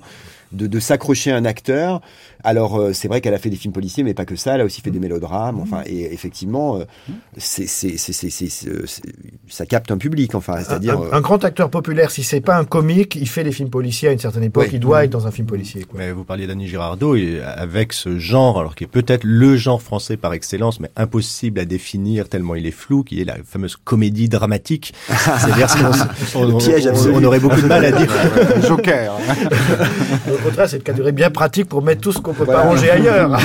Voilà, le non-genre est-il le genre par excellence Voilà. Euh, on, aurait, on aurait pu appeler comme ça cette, euh, cette émission. Alors on aurait pu aussi parler, mais peut-être qu'on ne va pas le faire, des euh, biopics, les biographies filmées, euh, qui est en train de d'apparaître comme un vrai genre du, du cinéma français depuis le succès de La Môme. hein. Deux films sur Yves Saint Laurent, euh, deux sur Coco Chanel, euh, et puis on a, bah, on a fait Claude François, on a fait, euh, on a fait Coluche. Mais pour terminer euh, cette émission, et là Olivier Ducastel, là, il va être en- vraiment l'objet de nos de nos questions parce qu'il y a des auteurs, on a le sentiment comme les frères Larieux par exemple qui jouent allègrement des genres, qui vont faire une comédie un peu burlesque, de la comédie mu- musicale avec un homme un vrai, un film d'anticipa- d'anticipation, Les derniers jours du monde ou un thriller comme peut l'être le dernier, L'amour est un crime parfait. Et vous, Olivier Ducastel avec Jacques Martineau, on a le sentiment qu'un peu chaque film pourrait être un road movie, une comédie musicale, c'est évident avec euh, Jeanne et le garçon euh, formidable, mais il y a du teen movie qui est un genre euh, en soi avec ma, ma vraie vie euh, à Rouen, le film gay si tant est que ce soit un genre euh, en France, euh, à l'étranger, notamment aux États-Unis, c'est un genre, euh, c'est un genre en soi. Et puis donc bien sûr la comédie musicale. Des bulots, des bulots, des palourdes, des palourdes, des ormeaux, des ormeaux, des crevettes, des crevettes, des des Saint-Jacques, des amandes, des oursins, des tourtons, bulots, ormeaux, vignes, tourtons et les bigorneaux. Emportés par le courant d'un vertige ensoleillé, follement laissons-nous ensorceler par la plage crustacée. Et portés par ce courant du vertige de l'été. Pleinement nous nous laisserons aimer sur la plage crustacée. Emportés par le courant, emportés par le courant, d'un vertige ensoleillé, un vertige ensoleillé. Follement laissons-nous ensorceler. Par la plage crustacée. Et porté par ce courant, et porté par ce courant, du vertige de l'été, du vertige de l'été, pleinement nous nous laisserons aimer sur la plage crustacée. Un extrait de la bande originale de Crustacés et Coquillages, euh, votre film de 2005, euh, co-signé donc comme toujours euh, avec Jacques Martineau. Euh, ça peut être un guide, ça peut être un jeu, les genres, quand on pense à un film, qu'on va réaliser, Olivier Ducastel? Oui, oui. Alors, je crois que, en fait, nous, on a un peu deux, deux démarches par rapport à ça. C'est-à-dire qu'il y a des projets, en fait, qui partiraient du genre. C'est le cas pour Jeanne et le garçon formidable, où il y avait vraiment cette idée. Il y a bientôt 10 ans que Jacques Demy est mort, euh, la comédie musicale nous manque, et si on essa- essayait de faire une comédie musicale, qu'est-ce qu'on raconterait? Ou, euh, juste après, effectivement, euh, euh, pour, Drôle de Félix, il y avait vraiment cette idée du voyage, c'est-à-dire de, de- de- d'emmener l'équipe en fait sur les routes de France. Alors donc du coup, ben, voilà, il fallait imaginer un voyage et c'est vrai qu'un film où on part à la recherche de son père, ça pourrait se passer à l'intérieur d'une ville. On pourrait, on pourrait parcourir la ville, on serait pas obligé de traverser la France pour le traiter de la même histoire. Euh, et puis euh, il y a des films euh, où en cours de travail, on, réfléchit et on se dit tiens, ça a à voir avec quoi?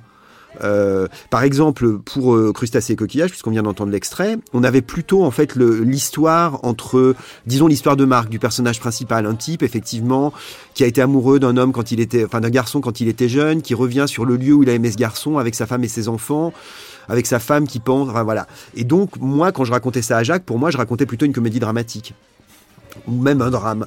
Et en fait, ça l'amusait pas du tout, du tout. Et donc, il m'a proposé effectivement d'en faire une comédie. Et en cours d'écriture, on a rajouté les chansons.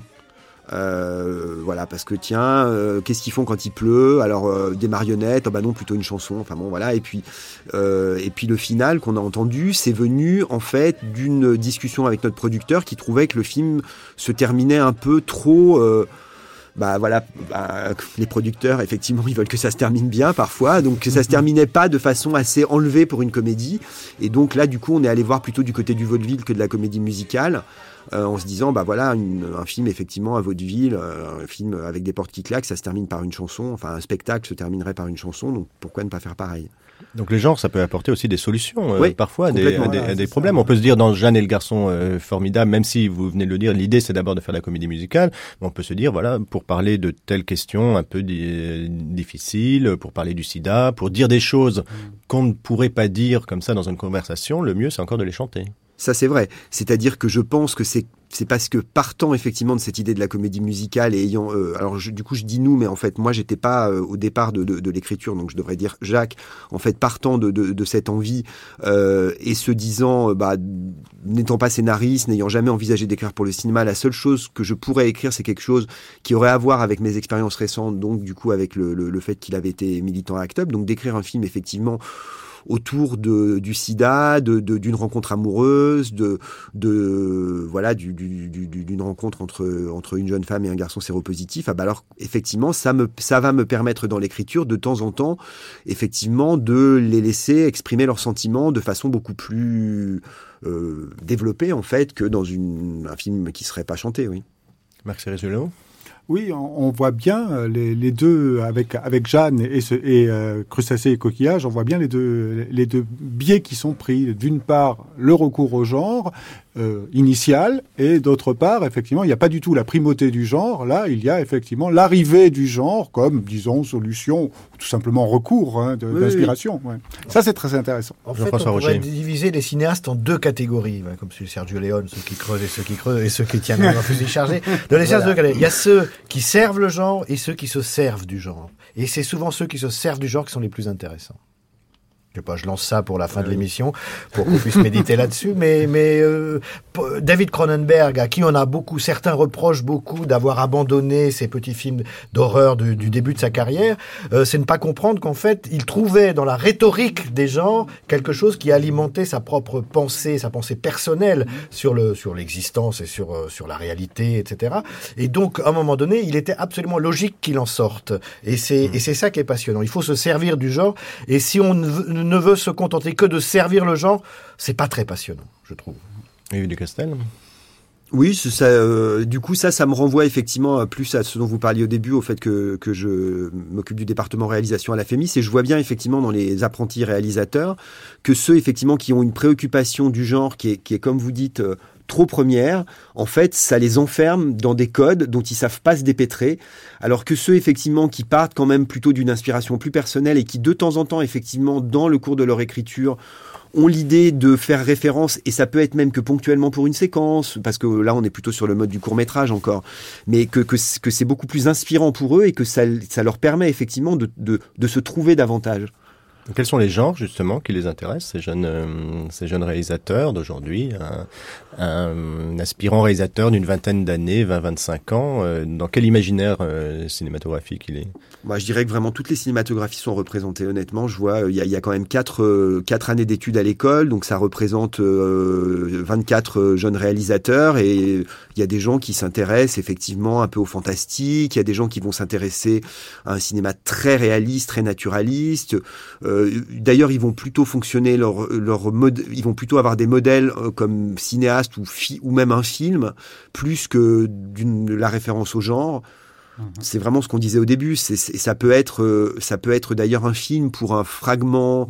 Si on parle de scénario, par exemple, ils, peut, ils, ils vont pouvoir faire référence euh, peut-être euh, aux Dardennes à un moment, et puis un peu plus tard dans leur écriture euh, à Renoir. Enfin, c'est voilà, c'est quand même des gens qui sont à la fois assez cinéphiles et pas non plus uniquement cinéphiles, je dirais.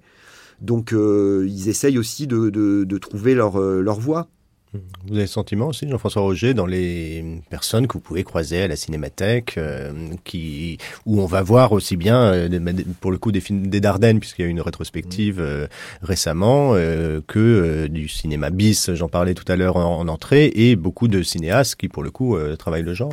Mais ce qui est intéressant, je trouve les spectateurs les plus intéressants de la cinémathèque, c'est ceux qui sont sortis des catégories. C'est-à-dire que c'est, on sait qu'à un moment donné, une certaine cinéphilie s'est construite en défense du cinéma moderne contre un cinéma classique, par exemple, euh, ou une ciné il y a une cinéphilie très hollywoodophile euh, qui rejette la modernité. Il y a évidemment les cinéphilies euh, euh, tribales qui aiment bien les films de genre ou bien les films asiatiques, etc. Et je trouve que les spectateurs les plus intéressants aujourd'hui, c'est ceux qui ont un rapport transversal au cinéma, qui, pour qui toutes ces catégories classiques, modernes, genre ou pas genre, etc., ne sont pas importantes. Elles ne sont pas déterminantes. Et je pense que c'est plutôt, c'est plutôt dans cette direction-là qu'on peut que qu'on peut espérer euh, que les, les, cinéastes de demain iront, quoi. C'est-à-dire rejetons les catégories, dépassons-les et euh, inventons quelque chose, même si on en, même si on s'est nourri de cinéma. Marc Ceruzuelo Oui, le, le, le, monde est vaste. Et c'est, il est dommage effectivement qu'il y ait toujours ce, ces, ces, oppositions en chien de faïence entre une certaine cinéphilie qui serait du genre aujourd'hui, donc du genre euh, fantastique, euh, film de super-héros, parce que les jeunes voient, voient ça ou sont supposés voir ça, et d'un et d'un autre côté, le, le, réalisme à la française, mais dans une forme caricaturale. Hein. Mmh. Et donc, effectivement, je pense qu'il faut sortir de, il faut décatégoriser pour pouvoir effectivement euh, se, d'abord construire son plaisir de, de, spectateur quand on est simple spectateur, et puis quand on veut faire des films, effectivement, ne pas être prisonnier de ces de ce que Wittgenstein appelait des crampes mentales. Bah écoutez, je vous donne rendez-vous dans dix ans. On verra si cette jeune génération aura effectivement su transcender et utiliser au mieux le genre.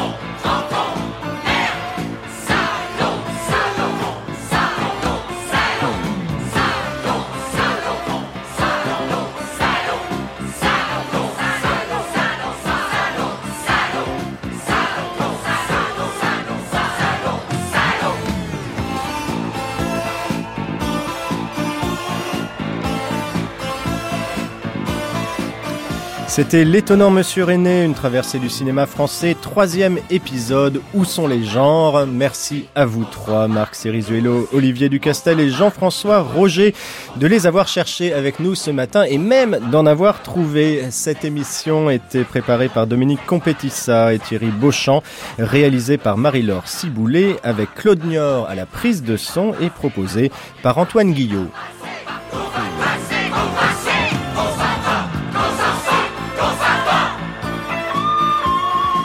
Demain, quatrième épisode, Alain René parlera avec Michel Simon euh, pour son tout dernier entretien accordé à France Culture de On connaît, euh, non pas de On connaît la chanson, de Vous n'avez encore rien vu, pardon. Dans une projection privée de 2012, on se demandera euh, ensuite comment caractériser une politique des acteurs à la française avec deux actrices, Marilyn Canto et Nathalie Richard, et un critique et historien du cinéma, Charles Tesson. Bonne journée à l'écoute des programmes de France Culture et à demain.